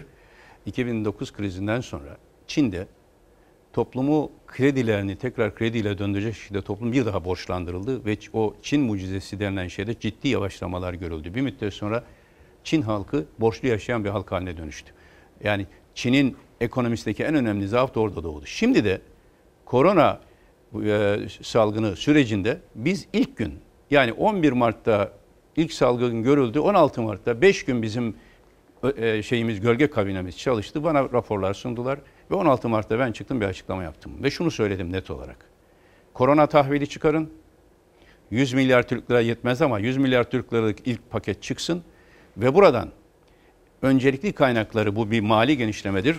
Kayıt dışı işsizleri kayıt içine alarak kısa çalışma ödeneğiyle doğrudan hibe ederek kira esnafa kira desteği, doğalgaz, su ve elektrik faturalarını doğrudan 3 aylığına devlet ödesin ve halk bu krizden en azından az etkilenmiş olarak çıksın. Bizim söylediğimiz hibeydi. Yani bu mali genişlemeyi kredi de var ama kredi ikincil bir konumdu. Bunlar ise bütün bu ka- kaynakları kredi olarak halkı borçlandırdılar. Önce ötelediler, sonra yeni kredi verdiler. Bu şu demek, hane halkı borçları arttı, kredi borçları arttı. İşte kastettiğim bu. Peki. Halkı borçlandırarak ve halkı denetim altında tutarak, Mao'cu ekonomiden de kas- kastımız şudur, tamamıyla otoriter bir anlayış ve halkı denetim altında neredeyse toplama kampları var. İçinde biraz da bu bütün bunlara Uygur bakın. Türklerine de Uygur yapıyorlar. Türklerine bu Her türlü bu mezalim. niye sesleri çıkmıyor? İşte millilik dedikleri şeyi sadece içeride propaganda aracı olarak kullanıyorlar. Ve onların akıl ortağı olarak görülen ve Mao'culuğun Türkiye'deki temsilciliğini yapmış bir siyasi de çıkıyor Türkiye'yi biz yönetiyoruz. Beni diyor. çekme. E tabii yani. Sonra da bize saldırıyor. e, değişik suçlamalarla. Bakınız Ama Perinçek şunu söylüyor efendim. Bakın diyor bu iktidar eskiden hatalıydı şimdi bizim çizgimize geldi diyor. Yani onun kendi açısından baktığın zaman E, tabii Perinçek haklı. O Şu ki, anlamda haklı. bizim Şu çizgimize anlamda geldi diyor. gerçekten o çizgiye geldiler. İşte biraz önce söylediğim Kur'an'ların tefsirlerin, hadislerin suç unsuru gibi gösterilmesi, biraz önce söylediğimiz gazetecilerin tutuklanmaları, düşünce özgürlüğünün yok edilmesi. Evet, Perinçek'in dediği yere geldiler. 28 Şubat'a doğru geri gittiler ve Perinçek o anlamda gerçekten ben de onun için bu soruyu soruyorum. Nereye gidiyoruz? Nereye götürüyorsunuz Türkiye'yi? Şöyle bir mesajınızı gördüm de marjinal bir partinin lideri ülkeyi biz yönetiyoruz. 28 Şubat'ın altın çağları yaşanıyor diyor. O Sayın Perinçek mi efendim kastettiğiniz? Evet, evet, evet. Demokrasi olmadan da ekonomik kalkınma olur diyen Hazine Bakanı'na koalisyon hükümetinin ortağı Sayın Bahçeli övgüler diziyor. Demokrasimiz adına soruyorum nereye gidiyoruz? Şimdi, nereye gidiyoruz? Şimdi şu, burada da teknik bir bilginin tweet'e yansıması. Hazine Maliye Bakanı çıktı. Dedi ki yurt dışından yabancı sermaye çekmek için demokrasi şart mı? Bakın Çin'e. Çin yabancı yatırım çekiyor. Dünyadan çok çekenlerden biri ama demokrasi yok. Yani zihin altlarında bunların demokrasiyi yok etmek var. Çin gibi otoriter bir yapı ve her gün propaganda makinesi var. Biz de araştırdık arkadaşlarımızla. Bana bir rapor sundu arkadaşlarım. Hazine ve Maliye Politikaları Kurulu Başkanı. Bu cehaleti gösteren bir rapor. Gerçekten bir cehalet örneğidir. Çünkü Çin'e giden yatırımların, yabancı sermayenin %77'si Hong Kong'dan gidiyor. Çünkü Hong Kong dünyada en güvenilir hukuki teminatları olan bölge konumunda, ülke konumunda. Dünyada ikinci güvenilir alandır Hong Kong. Yani onun çok övdüğü Çin'e yatırımlar doğrudan Çin'e gitmiyor. Hong Kong'da tabiri caizse filtreleniyor, teminat altına alınıyor, güzel bir pakete oturtuluyor hukuki pakete, sonra Çin'e giriyor. Türkiye'de demokrasi askıya alarak ekonomik kalkınma gerçekleştireceğim diyen kim olursa olsun cahildir, özgürlük düşmanıdır ve Türkiye'yi karanlığa götürür. Şimdi efendim bir de burada Bahçeli var ya şimdi tabii Ha, Perinçek, tabii ba- evet. şöyle e, Perinçek şimdi hükümet ortağı değil. Savunuyor belli konularda, belli konularda eleştiriyor zaman zaman. Hani gazetelerinde de öyle ama şimdi Bahçeli'nin tutumu şöyle açıklanıyor. Hep onu sorduğumuz zaman ne oldu diye sorduğumuz zaman Sayın Bahçeli diyor ki 15 Temmuz'da bir hain FETÖ kalkışması yaşadık. Tamam. Bizim bugüne kadarki ezberlerimiz, duruşumuzun değişmesi gerekiyordu diyerek bir e, açıklama yapıyor. Bu açıklama size nasıl geliyor? E, hepimiz için bu böyle geçerli. Biz 15 Temmuz 15 Temmuz'un bütün kahraman il başkanları alanda Bahçeli'nin e, açısından söylüyorum bütün herkes o gün mücadele verdi. Alanda mücadele eden bir- önemli il başkanlarının hepsi Gelecek Partisi'nde. Çünkü 15 Temmuz'un ruhuna ihanet edildiğini düşünüyorlar. Ben de öyle düşünüyorum. 15 Temmuz bir otoriter rejim kurmak için yapılan bir kumpastı. Ona karşı Cumhur, Sayın Cumhurbaşkanı da doğru bir tavır sergiledi. Hepimiz de direndik. Ama 15 Temmuz'daki bu direnişin sonucu başka bir otoriter yapı olmamalıydı. Gerçek anlamda demokrasiydi. Bahçeli'nin sistem içindeki rolünü bana soruyorsanız. Evet. Hani bizde 12 Eylül'den önce yeni nesil bilmez hepimizin bildiği bir senato vardı. Yani meclisten kanunlar geçse bile bir de senatodan geçmesi gere- gerekirdi. Bir denetim, bir filtreleme, filtreleme idi. Bugünkü Cumhurbaşkanlığı hükümet sisteminde Sayın Bahçeli senato rolü oynuyor. Bir şey diyeceğim. İyi bir şey değil mi bu? Mesela bizim açımızdan. Mesela diyelim iktidarı kontrol etmesi gereken işte milliyetçi bir parti var orada. Belki de hatalardan koruyor. Özgürlükçü olursa iyi. Efendim ilkeli temel ilkeler hususunda hassasiyetle davranıyorsa iyi. Toplum bütününü kuşatıyorsa iyi. Ama bunlardan arınmışsa ve toplumun yarısını hain olarak görüyorsa, meclisindeki muhalefetleri muhalefeti hain olarak görüyorsa, yepyeni kurulmuş Gelecek Partisi'ni imalı bir şekilde FETÖ ile irtibatlandırmaya çalışıyorsa ve diğer partileri, İyi Parti'de, Parti, Deva Partisi'nde o, e, e, İsimlerinizden iş- yola çıkarak- isimlerden yola çıkarak işte o zaman e, bir dakika burada bu senato dediğim rol vesayet rolüne dönüşür. Vesayet. Benim dediğim makbul, benim de, hukuk ne derse desin. Burada da bakanlar bugün meşruiyetlerini Sayın Erdoğan'a veya performanslarından almıyorlar. Bir bakanı Sayın Bahçeli övüyorsa o bakan yerinde kalıyor. İşte Hazine Maliye Politikalar etkili Bakanı, İçişleri içinde. Bakanı. Eğer bir, bir gün bir bakanla ilgili şüphe beyan ederse veya bir devlet birimiyle ilgili ona dönük de bir başka bir şüphe ortaya çıkmaya başlıyor. İşte hukuk sistemine dönük, Anayasa Mahkemesi veya diğer konulara dönük yaptığı Eleştiriler. açıklamalar. Peki. Benim Sayın Bahçeli ile herhangi bir görüş beyan eder. Tabii ki güçlü olmak ister. Bunda hiçbir yanlışlık yok. Etki de kurmak ister. koy. Hatta bu konuda başarılı da oldu. Çok küçük sayılabilecek yani bir ölçek olarak e, e, orta ölçekli Resmen bir parti olmasına rağmen efendim. koalisyonun büyük ortağı gibi belirleyici oluyor. Bugün AK Parti teşkilatlarının çoğunda etkili. yerelde bir eski AK Partili bakanın ifadesini söyleyeyim. Bir MHP ilçe baş il, ilçe başkan il başkanı ilçe başkanının sözünden daha fazla bizden daha fazla onun sözü dinlenebiliyor diye konuşuluyor etrafta. Şimdi böyle bir durum çıkmış önce AK Partililerin sorması lazım. Seçimi kim kazandı? 1 Kasım'da biz niye bu kadar mücadele etmiştik? Daha sonraki dönemlerde bu kadar büyük Ama çoğunluk- koalisyon ortağı aldılar sonuçta. Koalisyon beraber. ortağı dememek lazım. Koalisyonun İttifak. çok kötüledi de şey, koalisyon kötü Sayın Erdoğan'ın Sayın. Erdoğan'ın bütün argümanları Cumhurbaşkanı hükümeti bir daha koalisyona ihtiyaç olmayacak. Bakın koalisyonun bile bir prensipleri, etiği vardır. Yani oturur iki taraf koalisyon protokolü yapar ve bunu kamuoyuna açıklar. Koalisyon protokolüm şudur. Ben buna uyacağım. Diğer parti şuna uyacak. Birlikte yöneteceğiz. Burada bir protokol yok. Burada kimin neyi alıp verdiği de belli değil. Hangi bakanlıkta kimin nasıl yapılandığı Ama da belli değil. görüşüyorlar ya sık sık Ha. liderler Yok, arasında. çok sık değil yarım saat süren ayda bir be- belki bilmiyorum. Geçen hafta bir araya Geçen hafta geldiler. Nasıl görüştükleri ilgilendirmiyor bizi. Ama ama koalisyondan da daha zararlı ve hesap sorulamaz bir şey var. Perinçek'in durumu ise tabii daha vahim. Çünkü toplumun önüne çıkarılıyor iktidar ortağıymış gibi. Bizim görüşlerimizin ifade edilmesi yasaklanırken ne hikmetse binde 0.25'lik bir parti gündem belirleyebiliyor. Şöyle bir manşet gördüm T24'te. Davutoğlu bu devleti Bahçeli mi yönetiyor Perinçek mi? E, bir, aynı bu gerekçelerle sordum. Yani e, birisi e, bu soruya bir cevap verilmesi lazım. Şimdi söylüyorum. Aynı soruyu soruyorum. Perinçek diyor ki 4 yıldır bu ülkeyi biz yönetiyoruz. Niye 4 yıl? Benim başbakanlığım gitmesinden itibaren. Çünkü ben böyle şeylere ne AK Parti'yi teslim ederdim ne devleti teslim ederdim bu tür şeylere. Seç, devleti yönetmek isteyen seçime girer kazanır. Biz kazandıysak biz yönetiriz der- dedim her zaman. FETÖ'yle mücadelemizin esası da buydu. Peki Perinçek böyle diyor. 4 yıldır biz yönetiyoruz diyor. Hiçbir AK Partili çıkıp da senin haddin ne haddine? Bu ülkeyi biz yönetiyoruz. Sayın Cumhurbaşkanı herkese ayar veriyor. Niye Perinçek'e bir ayar vermiyor? Bir kişi ayar vermek istedi Şamil Tayyar. O da görevinden alındı. Demek ki Perinçek gerçekten etkili. Demek ki Perinçek'le bir pazarlık bir şey var perde arkasında. Açıkça çıksın Sayın Cumhurbaşkanı desin ki bu ülkeyi biz yönetiyoruz. Bu küçük marjinal parti haddini bilsin demiyor. Şöyle olabilir mi efendim? Bahçeli de aynı edada. Bir O şey söyleyeceğim. Evet. Bakın Bahçeli ile Perinçek ayrı ayrı Tabii, ya. ayrı ayrı. Şöyle aynı kategoriye mi? koymam zinhar. ediyorum. Yani Şimdi ülkücü hareketi kesinlikle Perinçek ve tayfasıyla aynı kategoriye koymam. Ülkücü hareket belli ilkelere dayanan benim de yakından bildiğim vatansever insanların da olduğu bir harekettir. O anlamda aynı kategoriye koymuyorum. Şöyle mi acaba? İktidar otoritelikli anlamında. Erdoğan yani bu devlet mekanizması var ya bir de yani devletin içinde yargısı, polisi, işte bütün dev acaba oralarla da ittifak mı kurmuş oluyor böylece? İşte onu araş- bilip görülmesi lazım. Ama bir vaka var. Bir adam çıkıyor.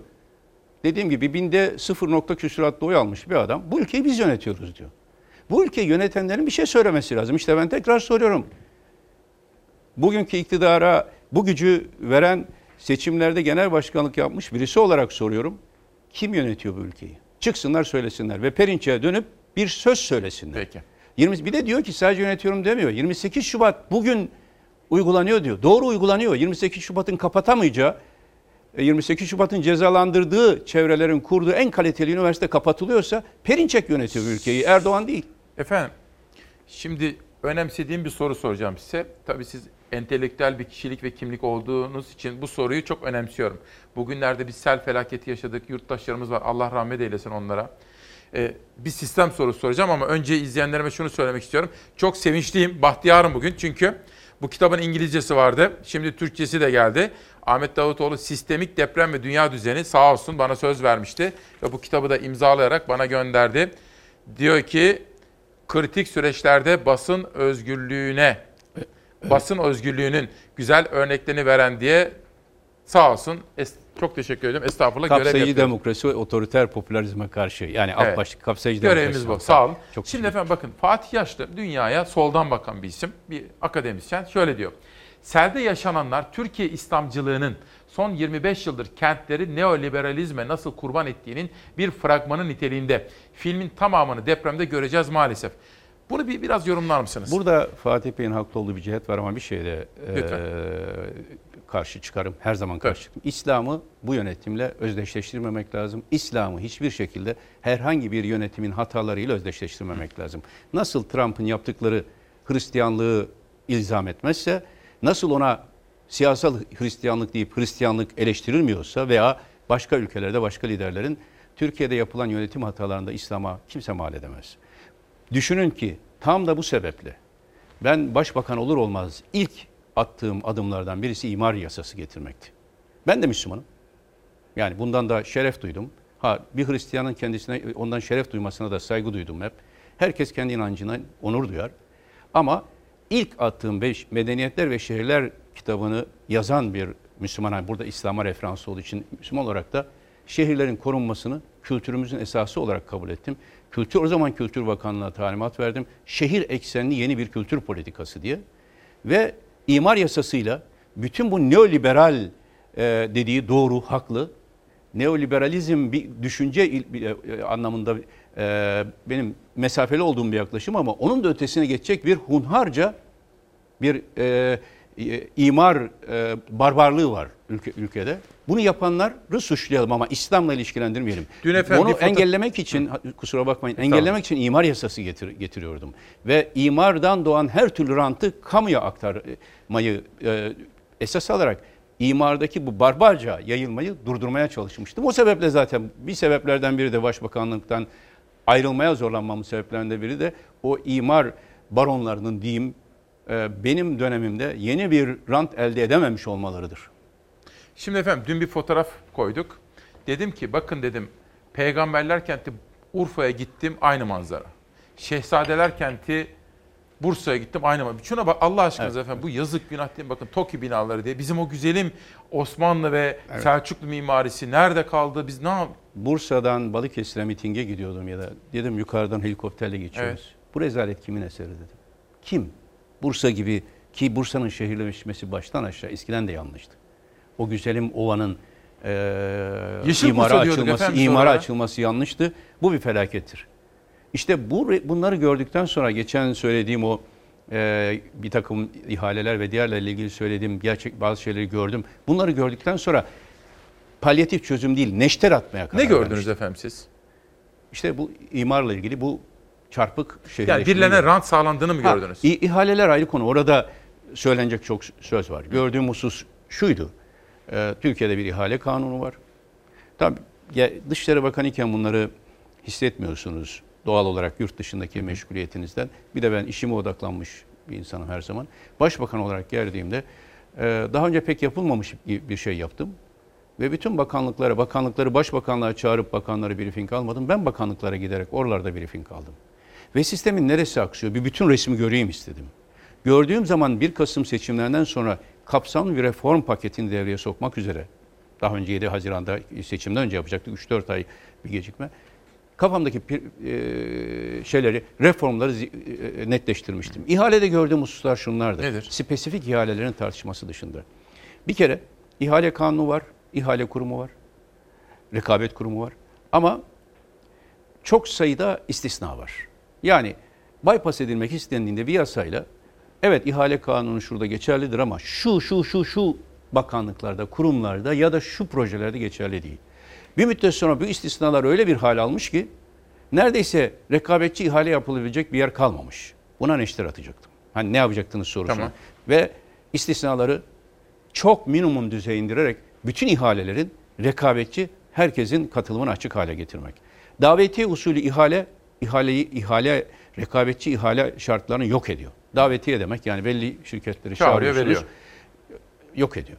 Belli şirketlerin kendi alanlarında olmasalar dahi hemen hemen her alanda devlet ihalesi kazanması benim dikkatimi çekmişti. Yani yarışa giriyorlar. Şu şirket belli ki sektöründe geçmişte tek başına gayet iyi. Ama başka bir konsorsiyum geliyor ve orayı alıyor.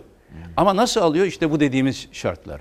Bir de acil temin diye bir konsept var. Yani acil, şu işin acil yapılması lazım. Dolayısıyla ihale kuralları uygulamadan yapalım. Fark ettim ki bazı projeler sona kadar bekletiliyor. Acil temin şartı oluşunca ihale yapılıyor. Şimdi bunların hepsi kanunu bypass etmek. Sonra bütün bunlar bitip ihale bittikten sonra bir de şunu fark ediyor fark ettim. ihale bitti ama ihalenin projenin gerçekleşmesi esnasında çok sayıda ek ihaleler yapılıyor ve proje var olan ilk maliyetten çok daha fazla Ha, bir keşif maliyete. artışları yapılıyor. Keşif artışları, mücbir sebepler vesaire bir kısmı haklı da olabilir. Ama bu eğer genel uygulama haline gelmişse bir dakika.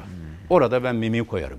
Şimdi bütün bunları bir başbakan olarak fark ettiğinizde e, ben durmam. Kusura bakmasınlar. Oraya neşter atarım. Hem de cerrahi bir neşter atarım. Herkes biliyordu ki. Bunu mu yapacaktınız? Tabii. Herkes biliyordu ki ben devam etmiş olsaydım cerrahi bir neşteri ihale meselesine, imar meselesine, şeffaflığa, siyasi etiğe atıp ekonomi politik alandaki bütün yozlaşmayı yok edecektim. Bakın insanın kendi şahsi hayatı da etkili olabiliyor. Ben Boğaziçi Üniversitesi Ekonomi Bölümüne girdim. Hemen hemen tek tercihle. Çünkü Türkiye'nin geri kalmışlığının prangasının ekonomiden kırılacağını düşünüyordum. Haklıydım. Ama zamanla fark ettim ki iki sene içinde politik okumadan ekonomi bilmenin bir man- manası yok. Ve siyaset bilimini de bitirdim birlikte. Türkiye'de de o dönemden bugüne şunu fark ettim. Bütün problemlerin ekonomik özellikle israf ve yolsuzluğun temel sebebi ekonomik değil ise ekonomi politiktir. Yani siyaset elitiyle ekonomi eliti arasında görünmeyen bağların kurulmuş olmasıdır. Bazen e, koridorlarda, bazen kapalı salonlarda, bazen masa altında bu bağları bir neşter müdahalesiyle kırmadıkça bu şeyi yok edemeyiz. Bu e, ilişkiler ağını.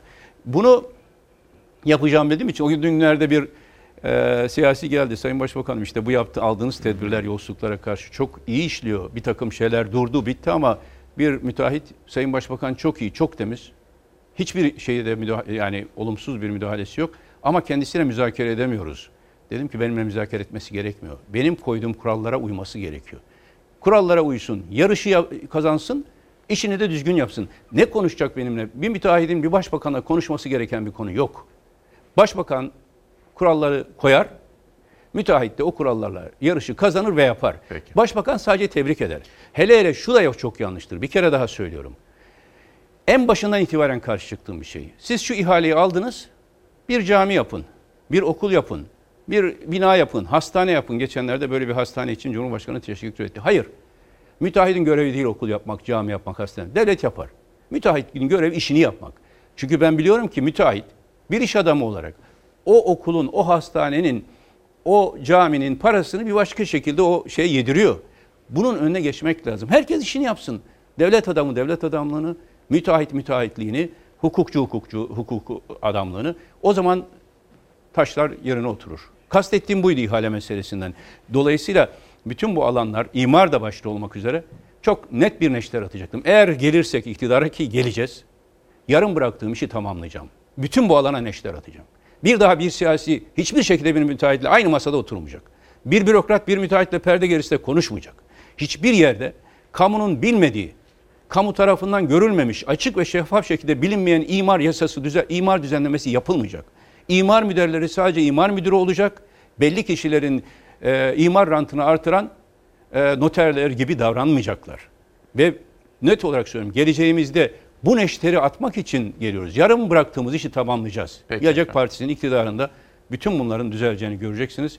Bunun için biraz önce söylediğim gibi palyatif tedbirler değil, cerrahi bir müdahale lazım. Peki Sayın Ahmet Davutoğlu Gelecek Partisi lideri çok teşekkür ederim. Ben teşekkür Bir ederim. sorum kaldı ama onu yayından sonra artık sorup yarın ekranlarda aktaracağım. Çünkü sürem doldu. Yönetmenim de... Sizin de süre dayanmıyor maşallah. Ama bir şey söyleyeyim. Hakikaten genel başkanına ısınıyorsunuz. Yani muhalefet genel başkanlığına. Onu Öyle mi? bir kere daha söyleyeyim efendim.